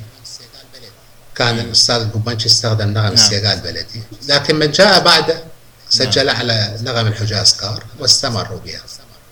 مم. نعم. نعم. ففي اكتشافات كثيرة. هذا كتاب طبعا آه، عنوانه. المقام وبحور الأنغام. نعم. وهذا أتوقع من أحدث الكتب وموجود على الإنترنت أو ما أعرف تمام. كيف نحصل عليه يمكن محاولات يعني. اي أنا نفسي صراحة ما حصلت عليه إلى الآن. نعم إن شاء الله أبعث لحضرتك نسخة. تسلم أستاذ. آه، طيب أستاذ الآن آه، خلينا نعم. نتوقف عند موضوع آه، تسجيلات برلين وبعض التسجيلات المهمة يعني نمر عليها مرور كذا. نعم. بداية كما ذكرنا أنه شركة بيضا فونت فتحت فرعها بالعراق سنة 25 وسجل الكثيرين. الشركة بالنهاية هي شركة تجارية. نعم. فشافت أي قارئ اللي كان الأكثر مبيعا وكان الأستاذ محمد القبنشي هو الأكثر مبيعا بدون تنافس. نعم. لذلك طلبت من الأستاذ محمد الكوبانشي أن يذهب إلى مقر الشركة في برلين لجودة الاست- الاستوديو هناك. حتى نعم. يسجل المقامات والبستات. فبالفعل سنة 28 شهر الأول سنة 28 ذهب الأستاذ القبنشي ورفقة الموسيقيين عزوري أهارون كان عازف عود. نعم. صيون كوهين على القانون. واسكندر صيفان الكمنجاتي نسميه اسكندر نعم. الكمنجاتي على الكمان نعم. وذهبوا إلى برلين. وبقوا هناك فترة طويلة يعني وسجل أشياء غريبة عجيبة. جاء لنا بمقامات جديدة غير موجودة بالمقام العراقي سابقا. يعني هنا إحنا نتكلم مثلا عن مقام النهاون نعم. مقام الحويزاوي مقام حجاز كاركورد اللامي اللي ذكرناه. هو مهم جدا. القطر آه، الهمايون. الهمايون كان قبل الحاج يوسف الكربلائي. لكن القبنجي سجله بطريقة واضحة جدا نعم فعاد بحصيلة كبيرة جدا يعني بالإضافة إلى الفستات وبعض المقامات الأخرى يعني كانت نعم. من أجود برأيي من أجود ما سجل الأستاذ الكوبنشي كان موجود في رحلة برلين جميل وهذه عددها كبير قلت لي إن كل عددها كبير. والله كل فترة وأكتشف تسجيلات جديدة من برلين. فما عندي فكرة على العدد بالضبط لكنه آه، عدد كبير وكله ثري جدا. نعم. جميل جميل جميل. جميل. اذا هذه مثلا تسجيلات برلين آه، عندنا كذلك تسجيلات أخرى آه، للأستاذ القبنجي وفي غيره طبعا إذا ممكن نمر على مثلا آه، فترة آه، مع عشرين. آه، 1932 أو أو ما بعد برلين نبدأ. لا الفترة الثرية اللي كانت قبل برلين إذا نتكلم على بقية القراء. مم. يعني نتكلم على فترة منتصف العشرينات. هنا نشوف تسجيلات المرحوم رشيد القندرجي وهو قارئ كبير جدا وصاحب مدرسة مختلفة. نعم نعم. قد يكون يميل أكثر للكلاسيكية التقليدية للمقام العراقي أكثر من الأستاذ محمد القبنجي. نعم. حيث كانت تعتني هذه المدرسة بالنغم أكثر من اعتنائها بالكلمات ولفظ بيان لفظ الكلمة. نعم. يعني في بعض الأحيان تسمع كلمة غير واضحة على حساب نعم. النغم. يعني هنا النغم راح يكون قوي جدا وواضح على حساب الكلمة آسف. نعم. الأستاذ القبنش لا عند الكلمات واضحة جدا دقيقة جدا. يعني يجب أن تتوازن يتوازن وضوح الكلمات مع وضوح النغم. نجد هذا الشيء نعم عفوا. لو قاطعتك قبل ما ننتقل إلى.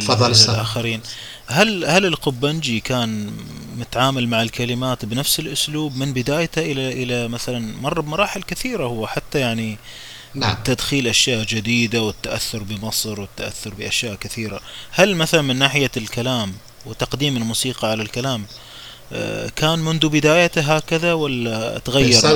شخصيا كان منفتح على كل الموسيقات يعني تجد عنده كثير من التسجيلات بالشعر الفارسي تجد عنده بالتركي تجد عنده بالشعر الملمع. بالملمع المقصود أنه نصف بيت فارسي والنصف الثاني آه، عربي. نعم. آه، تجد سجل نوع من الموسيقى فيها ملامح شرقية فيها ملامح تركية فيها ملامح فارسية أو ملامح عربية. فهو كان منفتح على الكل الأستاذ القبنجي آه، لكن هو توخى الكلاسيكية آه، في سنة 25 في البدايات أقصد وفي مؤتمر القاهرة الموسيقي سنة 32 مم. الأكثر حرية كانت في برلين 28 ثم في تسجيلات الخمسينات بعد افتتاح شركة شقمقجي نعم. أها ونجم الشيخلي ممتاز اذا مرينا على رشيد وعلى نجم الشيخلي. قارئ مهم جدا وخلينا يكون خلينا نواصل. أجمل نعم. صوت غنى المقام العراقي كصوت وليس كأداء مم. يعني هناك دائما في آه،. يعني آه، مفاضلة بينه وبين رشيد القندرشي فأهل قبل القديمين يقولون آه، نجم الشيخلي ذهب. ورشيد القندرشي صايغ صائغ للذهب نعم بمعنى أنه إيه. نجم القبنشي لديه موهبة فطرية بالصوت إيه. وصوته إيه. جميل وعذب وممكن يصل لمدايات عالية جدا بينما الأداء عند رشيد القندرشي جميل جدا. فهنا عندنا نوعين من الجماليات. نعم نعم هناك الحاج عباس الشيخلي أيضا سجل الكثير من المقامات. في فترة العشرينات نعم. وقراء آخرين أعتبر هذا اللي ذكرناهم هم أهم القراء في فترة العشرينات تحديدا. نعم. يوسف حوريش طبعا اللي ذكرنا. لو مشينا نعم. بعد ذلك ثم بعد ذلك فترة لو مشينا. الثلاثينات من سيدها الأستاذ محمد القبنشي. آه وهنا نجد دخول آه حدث مهم اللي هو حضور صالح وداود الكويتي. سنة 28 تحديدا حضروا العراق. وبدأوا بالتلحين للمغنيات والمغنيين ثم رافقوا الأستاذ محمد الكوبنشي في تسجيلات المقام. هنا نجد لون جديد وروح جديدة دخلت في عزف المقام العراقي. كان التكنيك عالي. نعم. تكنيك العزف تكنيك الكمان وتكنيك العود والمداخلات الموسيقية عالية الجودة. نعم. ونلاحظ أيضا دخول عازف جديد اللي هو المرحوم يوسف زعرور عازف القانون. أيضا ثري جدا يعني ثري بطريقة ما أي. ممكن التعبير عنها مم. آه، ف يوسف زعرور الصغير يوسف زعرور الكبير هذا زعرور الكبير. ولا الصغير؟ هذا لديه تسجيلات محدودة في نعم. العشرينات لكن أغلب أي. التسجيلات اللي موجود بها القانون هو يوسف زعرور الصغير. نعم نعم إيش التسجيلات مثلا أمثلة فيها صالح. وداود آه، وزعرور تحب ثلاثتهم أنه نقدر نأخذ مقام أساس ال- أحد مقام الإبراهيمي الأستاذ القبنشي اسمع حاضرتني الكلمات. في مقام الإبراهيمي الأستاذ القبنشي نجد به ثلاثتهم موجودين.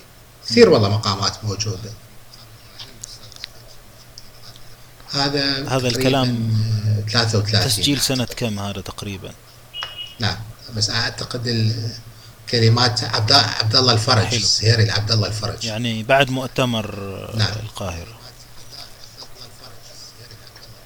أها. لا. جايين بالتكنيك لا مقلنا عجيب أنه الاهل والشعر القراء. قديما لديهم ثقافة عالية جدا. فتشوف الأستاذ القبنشي في مكتبته هناك ديوان عبد الله الفرج. إيه. يعني إلى لحد الستينات يوسف عمر كان يغني من كلمات عبد الله الفرج. مهم. نعم. نعم نعم. نعم. كلهم أساتذة. آه طيب نواصل في التسجيلات وال- والشخصيات آه، أستاذ. وصلنا إلى وصلنا إلى المؤتمر، المؤتمر آه، حدث إحنا مهم وصلنا جدا إلى إلى. المؤتمر. حيث تمت دعوة الوفد العراقي لحضور المؤتمر. حضر الأستاذ الكوبنشي ولأول مرة ولآخر مرة يكون ال- الوفد الموسيقي اللي معاه يتكون من من نقيضين الا وهما الشالغي والتخت الموسيقي. الشالغي هو كلاسيكيا المقام العراقي يغنى مع الشالغي. إيه. الشالغي معناه هو الجوزة والسنطور. زاد الإيقاع بالطبع. والتخت الشرقي اللي هو دخل بعد إلى العراق بعد آه، نعم. إقرار الدستور العثماني سنة 1908 وفتح النوادي الليلية في بغداد فحضرت الآلات الشرقية الجديده اللي هي العود والقانون نعم. والكمان. حيث كانت هذه الآلات متداولة على مستوى الهواة داخل بغداد. نعم. يمكن لها وجود واضح جدا في الموصل لكن ليس داخل بغداد. حلو. داخل بغداد كلاسيكيا الجوزة والسنطور مثل ما ذكرت لحضرتك. شالغي البغدادي نعم. لكن بعد ذلك ظهر عندنا عازفين خطيرين على ال- نعم. آلات التخت الشرقي. فاصطحبهم مع الأستاذ الكوبنشي لذلك تجد تسجيلات المؤتمر مؤتمر القاهرة هي التسجيلات الوحيدة اللي فيها تخت زائد فيها تشالغي البغدادي. كان معاه على السنطور المرحوم يوسف قتو وعلى الجوزة صالح شميل. أما على القانون يوسف زعرور الصغير. وعلى العود الزوري أهاروي. نعم. هذه كانت الفرقة الموسيقية اللي وياه على الإيقاع يهودا نعم. شماس.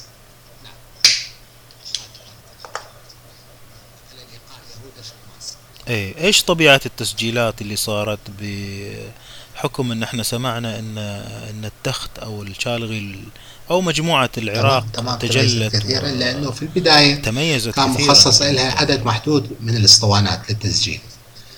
لكن بعد نا- نال الوفد العراقي استحسان الملك فؤاد الله يرحمه مم. والكثير من المستشرقين والمهتمين بالموسيقى الحاضرين في المؤتمر. مم. فتم تخصيص لها وقت مفتوح للتسجيل بأمر الملك فؤاد شخصيا. نعم. فسجلت ال- الكثير من المقامات. أعتقد ثمان مقامات سجل الأستاذ الكوبنشي نعم. والعديد من البستات. وكذلك حتى الموسيقى الآلية العراقية سجلت كلها على اسطوانات المؤتمر. فنجد هناك عزف منفرد للعود عزف منفرد للقانون. حتى على الإيقاع نجد عجز يعني نجد الإيقاعات العراقية وثقت بدقة في هذا المؤتمر. وذكرها هذا الشيء مذكور في كتاب المؤتمر. نعم إيه نعم. إيه جميل. يهودا شماس مين كان على الإيقاع؟ والإيقاع اسمه إيش؟ دمبك نعم. أها. نعم. آه الآن وصلنا إلى إلى المؤتمر. بعدين إيش نعم. التسجيلات اللي جت بعد كذا؟ استمر الاستاذ ال- الكوبنشي الكوبنشي بالتسجيل. فترة الثلاثينات لكن بس ممكن نلاحظ فترة الثلاثينات. هنا ممكن نخرج عن المقام العراقي. هي فترة ثرية أكثر بالغناء يعني بالأغاني والبستات. هنا ظهور المغنيات سليمه مراد زكية جورج مم. سلطانه يوسف الكثير من المغنيات ظهروا. بهاي الفترة. فكانت فترة ثرية بالغنائيا و يعني الغناء كان سائد فيها أكثر من المقام. لكن مع استمرار استمرار المقام بالطبع. وظهور مغنيين جدد كأستاذ حسن خيوكة مثلا كان يغني من الإذاعة.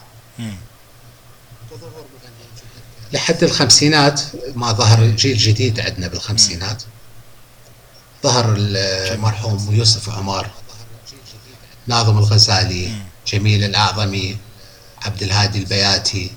إيه. نعم جميل البغدادي. مم. كثير من القراء. أثروا والله جدا. مم. نعم. بعدها ممكن آه، استفرد. المرحوم يوسف عمر بالساحة. قراء. آه، من نهاية الخمسينات حتى السبعينات يعني هو كان أشهر اسم في قراءة المقام. لذلك نجد كل الجيل الجديد اللي حاليا موجود هم تلاميذ المرحوم يوسف عمر ويأدون حسب طريقته لأنه متأثر به وعايشه شخصيا. نعم. كذلك الخمسينات ظهرت إيه. ظهر بها جيل جديد من العازفين إيه. بعد هجرة اليهود سنة 50 هذا موضوع آخر. نعم. نعم. نعم. مم. مم. نعم. إحنا راح نمر على العازفين ونتوقف عندهم. والله تأثير لكن وين النساء, النساء آه، في محدود جدا داخل؟ المقام العراقي. ممكن نجد آه، في الفترة الأولى فقط سلطانة يوسف وسجلوا مقامات بسيطة. يعني سلطانة يوسف سجلت مقام البهرزاوي لكن أجادتها بطريقة ممتازة. آه، المرحومة صديقة الملاية. نعم. أيضا سجلت مقام الحكيمي. والحديدي لها تسجيل نادر جدا. لمقام الحديدي. نعم. بعد ذلك نجد بالخمسينات آه الله يطول عمرها الفنانة نعم. مائدة نزهة. جميل. أيضا سجلت الحكيمي واللامي. لكن هي محاولات إنجاز التعبير إيه. خجولة بعض الشيء نعم مم. يمكن هنا آه، نعلق تعليق بسيط عن طبيعة آه، تطور أو آه، تغير أو الإيفوليوشن يعني إلى إلى المقام العراقي من خلال ال- ال- مرور في هذا الزمن اللي مرينا عليه الآن يعني هل في أشياء ثابتة وأشياء تغيرت أشياء ابتكرت أشياء تلوثت؟ أكيد أكيد أكيد أشياء هناك انقرضت. تغييرات ممكن كده مرور نصف سريع يعني. فترة العشرينات بالكلاسيكية آه، كان ال- النوع العزف كلاسيكي جدا للمقام العراقي ولكن هو يميز ملامح الموسيقى الشرقية بصورة عامة. يعني ممكن نلاحظ أشياء إيه. نلاحظ الهيتروفوني. ألا وهو تداخل الآلات مع بعض. يعني كل آلة تعزف نغم نعم. مختلف لكن بالنهاية والمحصلة لديك لحن منسجم مع بعضه. وكأنه شبيه بالهارموني عند الغرب. هذا الأسلوب اختفى فيما بعد. هذا تلاحظه بتسجيلات العشرينات والثلاثينات. إيه. كذلك ال syncopation وهي الدخول قبل القارئ أو بعد القارئ بدون ضرب الإيقاع كان نوع من الفنون. أيضا إيه. لاحظه بهذه الفترة واضح جدا. بعد ذلك اختفى. إيه. على حساب ثراء العزف اللي جاء بعد ذلك. يعني ثراء العزف إيه. من ناحية الوقت. يعني عندنا التقاسيم مثلا جميل بشير أو منير بشير هي تقاسيم طويلة وثرية جدا. وهذا ما أقصده بالثراء. ممكن كانت التقاسيم قصيرة بفترة العشرينات. أو تجدها متداخلة مع آلات أخرى. نجدها بالخمسينات منفردة. هناك تقسيم منفرد للكمان على سبيل المثال من جميل بشير. نعم. نعم. أو من العود. نعم. وحتى نلاحظ ذلك مع صالح الكويتي وداود نعم. الكويتي. نعم. جميل. جميل. إيه. آه، ممكن يعني الآن نتكلم مثلا نتكلم ذكرنا المؤدين من رجال ونساء و- نعم. وضربنا عصفورين بحجر لما تكلمنا عن الحقب والتسجيلات. نعم. خلينا نتوقف عند الأساليب ال- القديمة. الت- أساليب. نحن راح نعتمد التسجيل كمصدر. فنقول في بداية التسجيل مثل ما ذكرت لحضرتك أن نلاحظ قلة التقاسيم المنفردة على حساب ال heterophon ال heterophony موجود بكثرة. الآلات كلها تعزف مع بعض. ممكن يكون ارتجال داخل العزف الجماعي. كما راح تلاحظ جنابك بتسجيلات المؤتمر تحديدا. بينما العازفين في الخمسينات أو فيما بعد آه، نعم. آه، نجد فترة التقسيمه لهم أطول من السابق وتكون منفردة وعندهم تكنيك عالي يعني جميل بشير صالح الكويتي يوسف زعرور آه،. جميل منير بشير تكنيكهم عالي جدا وظفوا هذا التكنيك في التقسيم المنفرد. فنلاحظ أن الأسلوب تغير اسلوب المرافق العزف المرافق للمقام عفوا تغير من فترة العشرينات مقارنة بفترة الخمسينات اللي ذكرته. إيه. لا ما في من وجهة نظري الشخصية. بس ما كان ما في ما قصور كان في ما في قصور. قصور. ممكن ممكن على القصور تجده في في فرقة التشالغي وليس التخت ولم- الشرقي. مم. مم. هذا س- في, في إيه. أحسنت أحسنت. بعد هجرة في. في ما بعد كانوا في بداية ما بعد الخمسينات. آه، اليهود هاجروا جنابك سنة 1950 يهود العراقيين هاجروا من العراق. لحد سنة 1950 أيوة. تقريبا كل عازفين التشالغي نعم. في العراق هم من يهود العراق. وليس بسبب أنهم يهود ولكن بسبب أنها كانت عوائل فنية نعم. تتوارث هذه المهنة. كما يورث النجار أو الحداد هذه المهنة لولده. نعم. فكانوا يتوارثوها من أب إلى ابن. وهناك عوائل مشهورة جدا كعائلة زعرور أو عائلة بصون أو عازفة بتو نعم. كلهم عوائل موسيقية أبا عن جد. لما صارت هجرة اليهود سنة 1950 حصل فراغ كبير. فهنا تنبه المرحوم نور السعيد رئيس الوزراء العراقي في وقتها إلى هذا الشيء. وط- وحجز جوازات للموسيقيين العراقيين وطلب منهم عدم السفر. قبل تسجيل كل الموسيقى العراقية بمقاماتها ودواليبها على اسطوانات يعني نجد أنا عندي وموجود أعتقد التسجيل نعم. في الإنترنت. أنا عندي نعم. المرحوم يوسف زعرور يعزف مقام الإبراهيمي اللي قلنا هو أطول مقام عراقي. وعقد وأكثر قطعا وأوصالا. يعزفه كاملا على القانون. من البداية وكأنه يقرأ المقام. إيه. هذه إحدى التسجيلات اللي سجلت بذيك الفترة. ثم طلب نعم. من, من كل واحد أن يعلم واحد من العراقيين الباقين بالعراق. عجيب. نعم. فيوسف زعرور علم خضير الشبلي كان تلميذه. وصالح شميل كان تلميذ المرحوم شعوب إبراهيم. و عفوا على السنطور يوسف بتو علم المرحوم هاشم الرجل كان تلميذه. فلذلك نجد تسجيلات الخمسينات الشارق البغدادي كان في بدايته كعازفين فنجد عزفهم خجول بعض الشيء وليس بالقيمة الفنية الثرية اللي موجودة عند العازفين اليهود. لكن بعد بعد ذلك استطاعوا أن يوصلوا هو لمرحلة جيدة. نعم. نعم. نعم. هو طبعا شيء بالشيء يذكر آه، شعوب إبراهيم من ضمن الوثائق اللي عملها نعم. نعم. هي دروس ما أعرف لكم مقام آه، صوتيا يتكلم عن المقام و... إيه و... ويتكلم بعدين عن أجزائه وطبعا دائما متحيز بالضبط لأنه عايش تسجيلات المرحوم مع يوسف عمر. عمر كل نعم الأمثلة هو جدا يوسف عمر بس أتوقع ان أستاذ. هذا شيء مفيد تفضل نعم مم. إيه مفيد جدا و إيه إيه الآن وقوفا عند العازفين واختلاف أساليبهم تطرقنا إلى آه، كلمة القصور يعني. إحنا قلنا إنهم في التكنيك كانوا متقدمين وبرعوا لكن هل هم قصروا في فهم المقام كناس جو متأخرين واطلعوا على أنواع وثقافات موسيقية أخرى ولغات موسيقية أخرى؟ هل هذا الشيء قصر في فهمهم إلى إلى أي مقام من المقامات اللي عزفت مع آه، القراء؟ أم كانوا في مستوى القراء؟ أتكلم عن جميل ومنير نعم وصالح لا برأيي الشخصي أنه كانوا يبغوا وآخرين لو. حبيت تذكر أسمائهم لأنه هذا بالرغم أنهم خريجين معهد الفنون الموسيقية العراقي اللي تأسس سنة 1936 بمعنى أن أستاذهم كان الشريف محي الدين حيدر وهو رجل بالرغم من ثراء الموسيقي بعيد عن المقام العراقي بحكم إقامته أيوة. لكنهم برعوا جدا بعد ذلك بالمقام العراقي.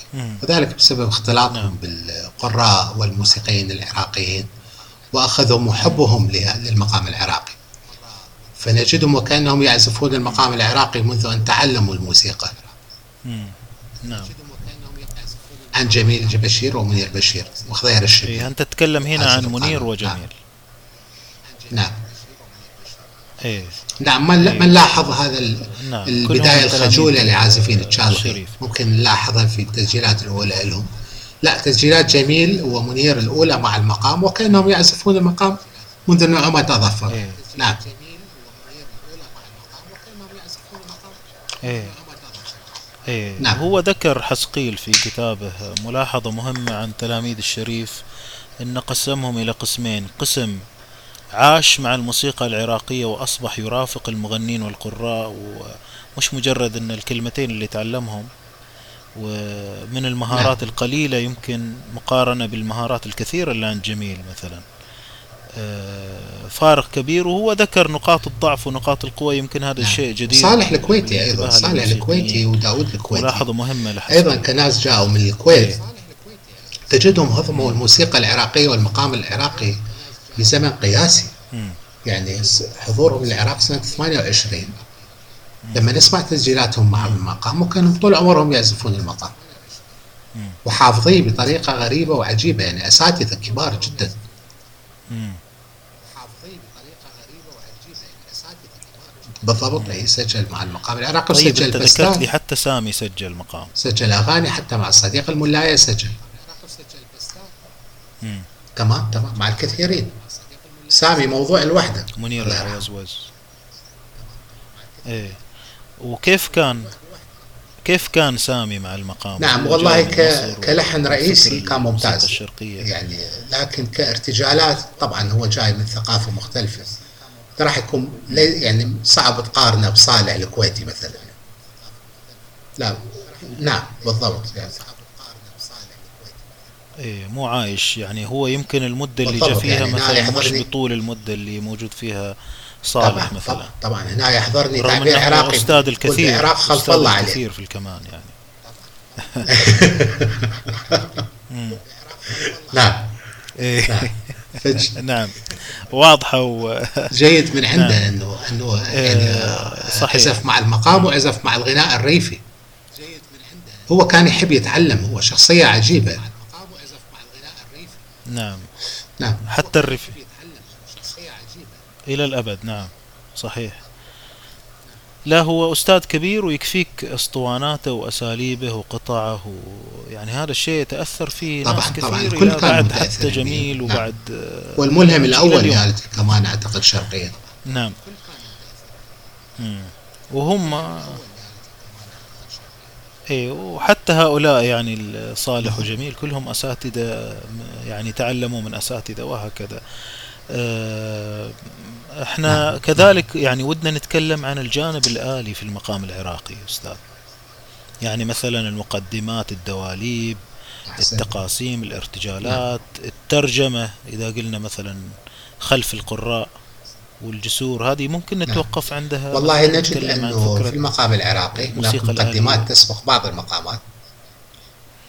وهناك آه، قطع موسيقية داخل داخل المقام العراقي ضمن المقام العراقي يعني تكون فاصل بين الميانات أو بين الوصلات والقطع هذه غير معروفة المؤلف والمصدر يعني جاءتنا كما هي. وهناك بعض في ال- في العصور اللاحقة آه، ممكن أن نعم. يستعانوا ببعض السماعيات المعروفة كالحسين تاتيوس أو آه، عزيز بيات عزيز زدة نعم. وهناك محاولات لوضع مقدمات جديدة لجميل بشير مرحوم جميل بشير. اي وضع قطعتين جنيد وشروق. هذه عزفت قبل المقامات. مم. اي مم. ألو نعم ألو وفي برضو ملاحظة أن في. بعض الدواليب المصرية يعني دخلت على المقام العراقي وتغيرت. لهجتها أعتقد أول لخدمة تسجيل مقام المقام النهاوند. بالأستاذ القب- القبنشي كان دولاب مصري من نغم النهاوند بسبب عدم وجود نغم النهاوند بالعراق أصلا يعني أنا لا أذكر قبل مقام نعم. النهاوند الأستاذ القبنشي أي وجود للنهاوند بالعراق سواء من المرحوم ملا عثمان الموصلي مم. عنده أغاني من النهاوند. إيه. وهناك أغنية شعبية حولت فيما بعد لتصبح تشيمالي والي. أغنية مشهورة جدا. تشيمالي والي. نعم. إيش الأغنية الشعبية؟ اللي عزفها بعد ذلك المرحوم جميل بشير. أها. بطريقة آلية جميلة جدا. نعم, نعم. اي لا نعم. هذه من نغم النهاوند. هذه كان فهمت والد سليم مراد سليم. مراد. في في العمارة وكان راكب زورق. وسمع ال- البلام إحنا نسميه لوقائد الزورق يغنيها. أيوه. واستغرب عليها هي من نغم النهاوند الغير موجود داخل العراق. إيه. فنقلها وتطورت بعد ذلك لتصبح بالطريقة اللي نسمعها اليوم. مم. لذلك لا وجود لنغم النهاوند هناك نغم نعم نعم. إيه. وحتى كلماتها عجيبة. شيء مالي حتى والي. كلماتها عجيبة فيها لا مفاجأة هنا لا غير. مقصود الوالي. الوالي وهو ممثل اسم الله. السلطان. باللهجة العراقية مالي والي يعني ليس لي سند أو ظهير في هذه الحياة. إيه. نعم. أيوه فهي فهو يتلفت حواليه راح الوالي. يعني معناه بسم الله وين راح؟ شيء يعني مختصر عجيب. نعم. جميل أستاذ. يعني آه، هناك يعني آه، تراث نعرف من من ألفه من نحاول والله نكتشفه بالصدفة. وهناك وممكن هذه القصة اللي حكيتها الجنابة. يعني أصبح يمكن قريتها قبل ثلاث أو أربع سنوات صدفة في احدى المجلات اللي وقعت بيدي يعني بالصدفة. مجلات القديمة جدا. نعم. ولا كان ما أعرف هذه القصة. نعم. نعم. نعم. وطبعا أتوقع في تداخل بين بين المقام العراقي والغناء الريفي أكيد الكل يصب يعني يتداخلوا مع بعض موسيقيا مثل ما ذكرنا سابقا وبالشعر وبال وباللهجة وبالاطوار والنغم يروح مثلا نعم. عند عبد الأمير طوير جاوي نعم. يمكن. إيه. هذا هذا موضوع مستقل. أعتقد أفضل من وفق بين المقام العراقي والغناء نعم. الريفي هو المرحوم عبد الأمير طوير جاوي. طريقه عجيبة. نعم لأنه هذا لون وهذا لون مختلف جدا. أيه. لكن عبد الأمير طويرجاوي لما يغنيها تجده كأنه نعم. لون واحد. نعم. نعم. نعم. طيب أستاذ إحنا ما أعتقد إن إحنا أطلنا على الله لأن في غاية نعم. الاستمتاع. نعم. بس خلينا نختم رحمة بك بسؤال أخير. وإحنا على موعد للقاء آه، جديد معك نعم. في موضوعات كثيرة. سؤالي الأخير هو الموسيقي المعاصر. نعم.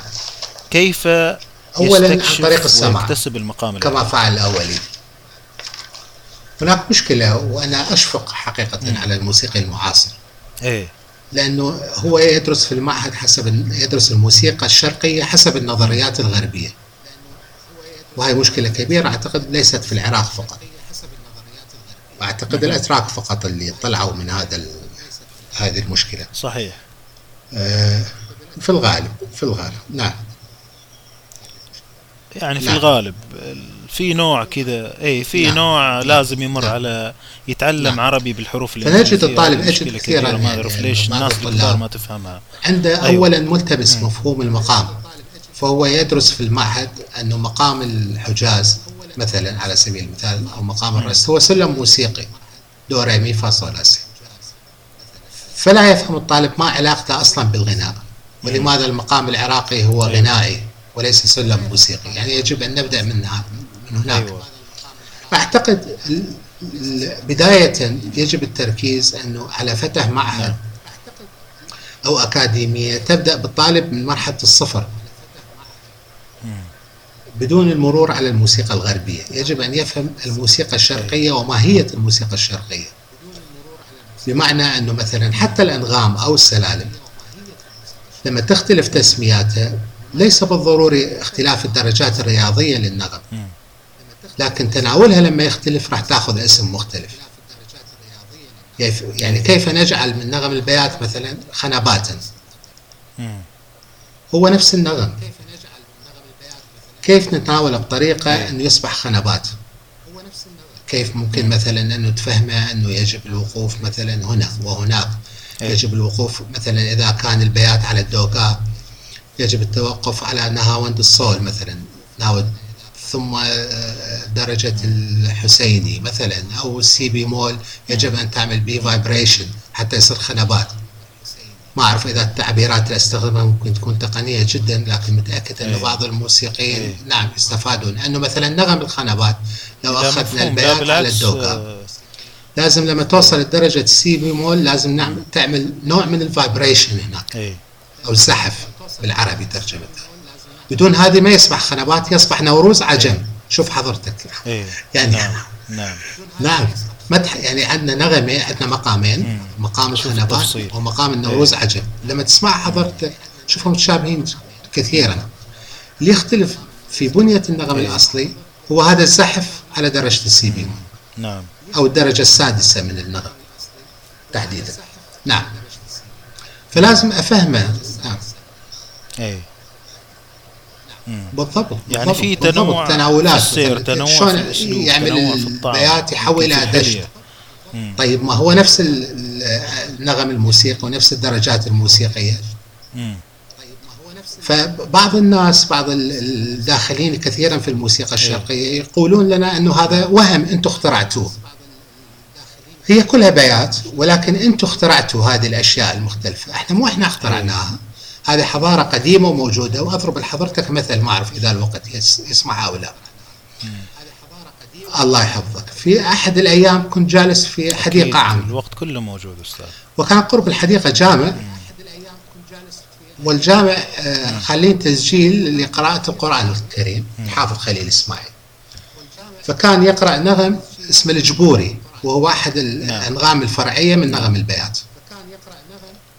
وقرأ بطريقة جميلة جميلة جدا. فعندي صديق جالس قربي فسألني ما هذا النغم؟ قلت له هذا اسمه نغم الجبوري. شرحت له عليه قال جميل جدا. وأنا خارج من هذا المكان. أيوه. بالصدفة شفت آه، داخل قارئ المقام الله يذكره بالخير اسمه طه غريب. فبعد السلام سألني هل استمعت إلى قراءة القرآن؟ قلت له نعم. فقال سمعت كيف أدى الجبوري حافظ خليل؟ عجيب. فكيف عرفنا أنا وطه غريب انه هذه الوصلة بالذات هي كانت اسمها نغم الجبوري وهو خارج الحديقة وأنا داخل الحديقة. إذا هناك وجود لشيء اسمه الجبوري نعم. فهذه التفاصيل لازم يفهمها الطالب. كيف يفهمها الطالب؟ لما يبدون معاه. من الصفر. مع الموسيقى الشرقية. لكن هل يوجد منهج للموسيقى الشرقية؟ واضح؟ لا أعلم نعم بالضبط هو المعايشة المعايشة أن الواحد يعيش مثل ما يكتسب اللغة من أمه وأبوه. وهذه حتى في بعض ال- ال- الأساليب المعاصرة الآن في تعليم الكمان. بعضهم يعتمد على هذا الشيء. تتعلم اللغة آه، بشكل طبيعي من الأم. والأب هي المعايشة. كما فعل الأولين تتعلم الموسيقى بنفس الأسلوب آه، وهذه مشكلة تفضل ومشكلة فهم المقامات بس تعريجة صغيرة حتى في الموسيقى الشرقية الجماعة اللي هربوا من نعم. فكرة الغربي والشرقي ودخلوا شرقي وقعوا في معضلة السلالم ومعضلة ال- ال- العلامات الموسيقية نعم، في بينما المقام قد لا يسعفه ثمان نغمات في سير وزي ما ذكرت أنت أستاذ هذه التفاصيل اللي في المقام العراقي نعم، هي نعم، موجودة نعم. بشكل آخر في الموسيقى الشرقية ايا كانت لا ممكن نضرب نضرب مثل بسيط جنابة. آه، أو تفضل المتكلم. إذا ليس اختصاصنا الموسيقى. يعني شخصيا أنا ليس اختصاصي الموسيقى مثل ما ذكرت لحضرتك لكن ما ما اللي يخلي أفهم السلالم الغربية والسلالم الشرقية واختلافها وكذا وهذا؟ ليست عبقرية كعبقرية أينشتاين ولكن البحث. فأنا أطلب من الطالب أن يبحث ولا ينتظر أن الأشياء تأتي تأتي إليه. نعم. جاهزة نعم. جميل. إذا السمع وتأسيس مدرسة تبنى على بناء الخبرة ويعرفوا يفهموا الفروقات بين الأذواق والنكهات و... نعم. وكيف يؤدى كل نوع من أنواع هذه المقامات وطبعا لازم نتكلم عن الإيقاع والشعر نعم لازم والأداء والعزف لازم إلى آخره الكلام لازم ذكرناه. ضربت مثل بال يعني نخلق خبرة ديوان. كاملة كان في بالي لما تكلمت لحضرتك قبل شوية أنه كيف لازم يعرف أنه الآن الانتقال للقارئ والآن الانتقال إلى الموسيقي في الحجاز ديوان بعد الميانتين الأولى والثانية هناك قطعة من البيات. هذه القطعة يجب أن القارئ ينتقل إلها بصوته والموسيقى نعم. الموسيقى تلحق القارئ. بعد ذلك تأتي قطعة من نغم الصبا. هنا يجب على الموسيقى أن تدخل قبل القارئ وتدخل القارئ إلى الموسيقى. يعني القارئ يلحق نعم. الموسيقى. طيب كيف راح يعرف هذه التفاصيل إذا ما هو حافظ على الغيب آه، مقام الحجاز؟ نعم. هذا مثال واحد من من كثير من المقامات. جميل. أحسنت إذا الاستماع أول خطوة والاهتمام والبحث والمدرسة لو وجدت. آه وكيف نهرب والله هذا الموجود حاليا والتشييد والحفظ والتخشب آه، هذا إحدى تأثيرات المجتمع أعتقد. يعني المجتمع الآن عند الفنون الفلكلورية ومن ضمنها المقام العراقي. مم. أنا أجد المجتمع عنده ميل إلها بسبب نوستالجي اللي هو الحنين إلى الماضي. يعني لما يطلب المقام في الجلسات أو في النوادي أو في المطاعم أو أي مكان الحفلات هو مجرد من شعور الحنين إلى الماضي. وليس الاستمتاع بمعنى الاستمتاع الحقيقي للكلمة. نعم. فهناك نشوة عند تذكر الماضي. لذلك القارئ يجبر أنه يعطيهم لمحات من المقام وليس المقام نعم. الأصلي لأنه هو يشعر في داخل نفسه أنه لو قرأ المقام الأصلي سيصاب المستمعين بنوع من الملل. لذلك يختصر. نعم. إيه. وهذا المفروض المفروض هو اللي يرفع الذائقة ويحاول قدر الإمكان ان يرفع الموضوع أكثر من التطهر أو ال- الإحساس إنه بالضبط لكن متى يحصل ذلك؟ لتراثه عند توفر وعاشر. الكثير من الأمسيات يكون يعيش مشابهة. يعني في الأمسية الأولى يعود إلى الماضي ويصاب بهذا وكذا بعد نعم. الأمسية الثانية نعم. يبدأ يسأل.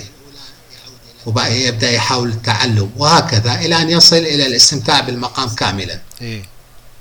كأنه الإنسان لما يبدأ يأكل يبدأ بالأكلات الخفيفة كالطفل يشرب الحليب نعم. ثم ثم ثم هكذا وتتعود مع الت- على الثقيل وال... نعم. فيجب أنه ك- يكون اهتمام. نعم. جميل أستاذ. جميل أستاذ. إيش إيش تعطينا والله أمثلة راح ندرجها نعم. في نهاية نعم. الحلقة؟ أنا أفضل مقام بعض التلميحات عن ليش هذه مم. كمثال واضح كبداية لو إنسان حاب أنه يسمع المقام الرئيسي أول مرة فنصيحتي أن يبدأ بهذا المقام. بوضوح الغناء ووضوح العزف إيه. ووضوح القطع والأوصال اللي داخلة بالمقام. نعم. ثم بعد ذلك تحول لو تكلمنا عن الرسم إلى تسجيل الأستاذ جميل. القبنجي أو تسجيل نجم الشيخلي نعم. آه، كمقامات فرعية ممكن مقام الخنبات نعم. الاستاذ نعم. القبنجي جميل. ممكن البهرزاوي يكون مثل ممتاز أيضا. نعم. جميل. نعم. ممكن مقام المدني راح نحط مجموعة من التسجيلات مقام المدني اللي سجل في المؤتمر لكن هي هدية من الاستاذ لملاحظه هنا الأساليب الموسيقية للعازفين. راح نلاحظ كيف كانت الموسيقى الشرقية في وقتها المرافقة للمقام العراقي وال heterophony وال syncopation اللي إحنا تكلمنا عنهم لأنه موجود في أبهى حالاته في هذا التسجيل. نعم. جميل. جميل. اذا راح ندرج هذه التسجيلات في نهاية الحلقة. واستمتعوا وهذه الملاحظات ال- نشكر عليها. الأستاذ ونشكر على إهداء هذه التسجيلات لمستمعي بودكاست النادي أستاذنا خالد آه، والله شكرا جزيلا آه، على هذا الوقت أتعبناك معنا وإن شاء الله لنا لقاءات أخرى نتعبك معنا وأنا أتوقع أن إحنا مستمتعين جدا مع بعض في هذا الحوار شرف في عالم. المقام العراقي وعالم الموسيقى الرفيعة ألف شكر لك وإلى لقاء قريب. وشكرا لكم أعزائي المستمعين.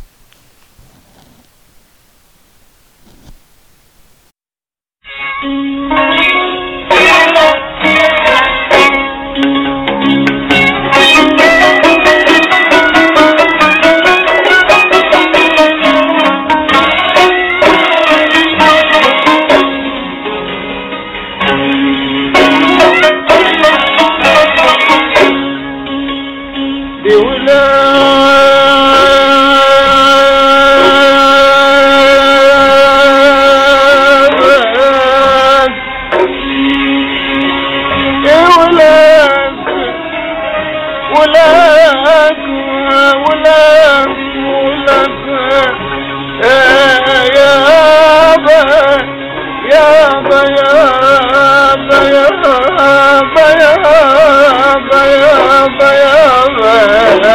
يا ضياء بعده اليوم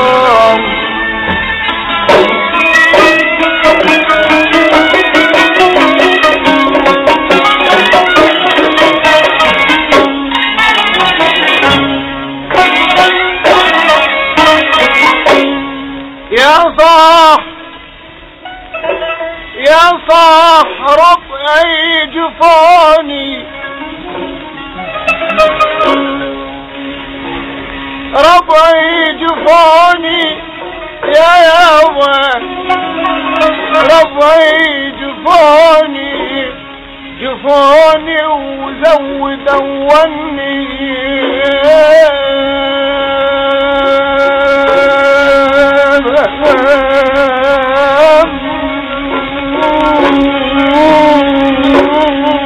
يا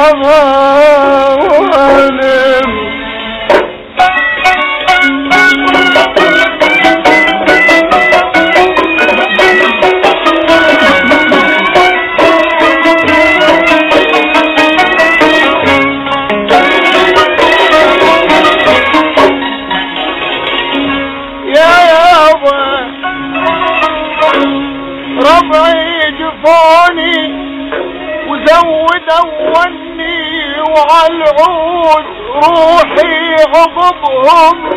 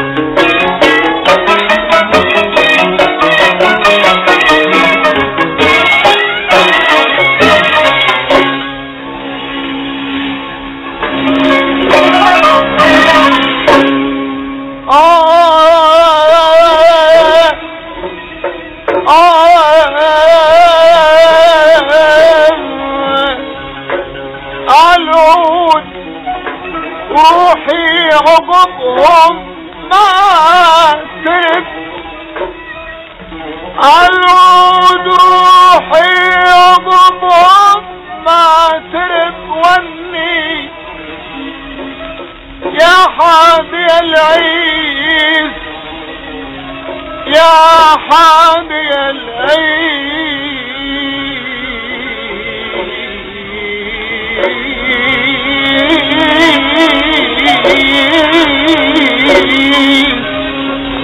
يا حامي العيس يا يا يا حامي العيس يا غادي الجبال.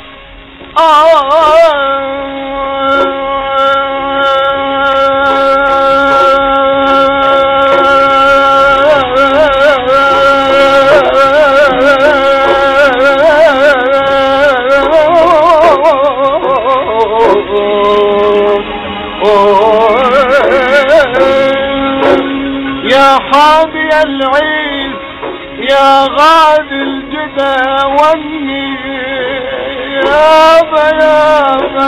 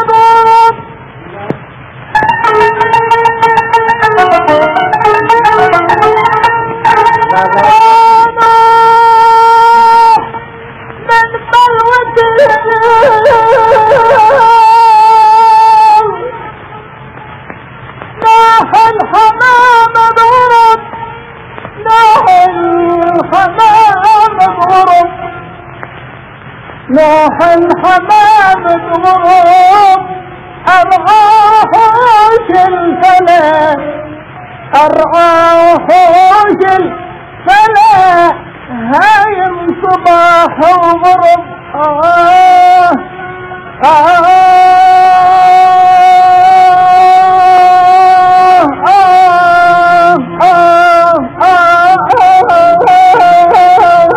آه كيف بصرك بالمجبور يا زغير الله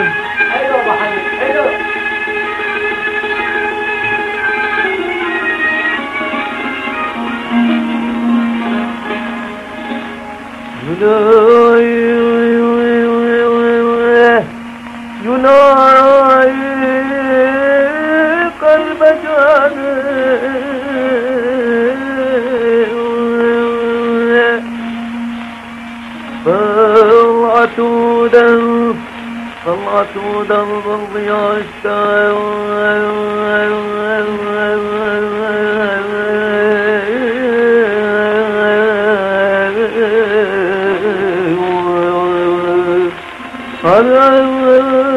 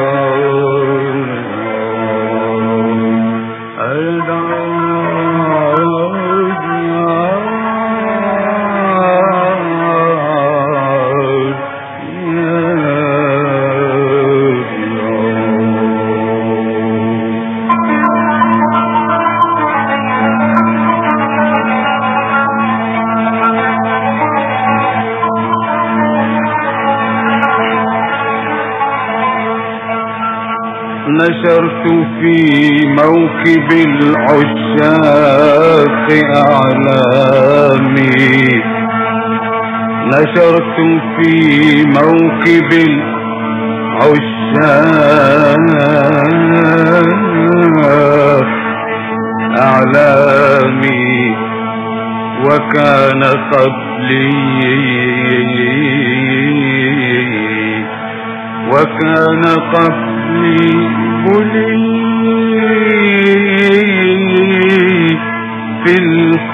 الحب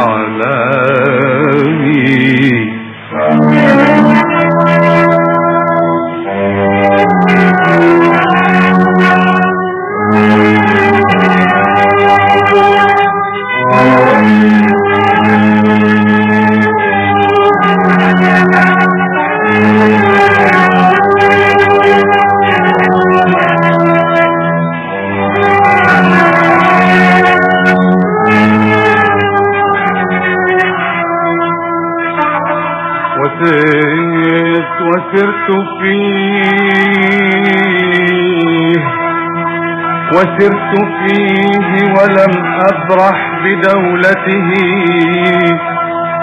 حتى وجدت ملوك العشق خدامي.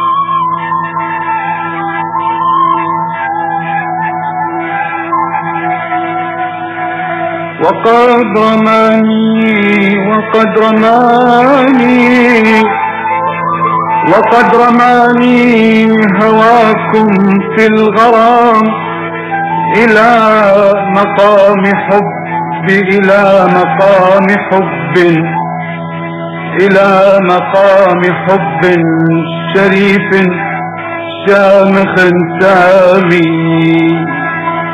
وقد رماني هواكم في الغرام إلى حب إلى إلى إلى مقام حب شريف شامخ سامي من مال من مال مان مان مان مان أمان مان علت معود يا معود أمان أمان آه يا دي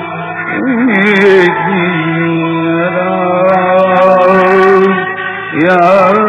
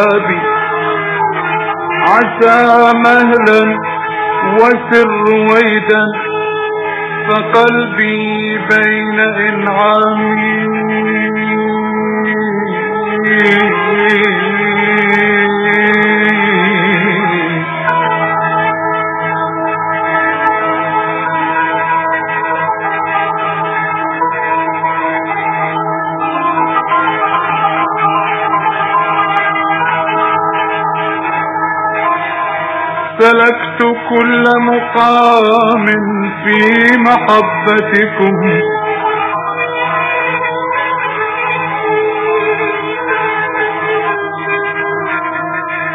سلكت كل مقام. سلكت كل مقام. في محبتكم وما تركت مقاما. قط قدامي إن كان منزلتي في الحب عندكم ما قد رأيت فقد ضيعت أيامي. أمن أمان لا لا لا لا لا لا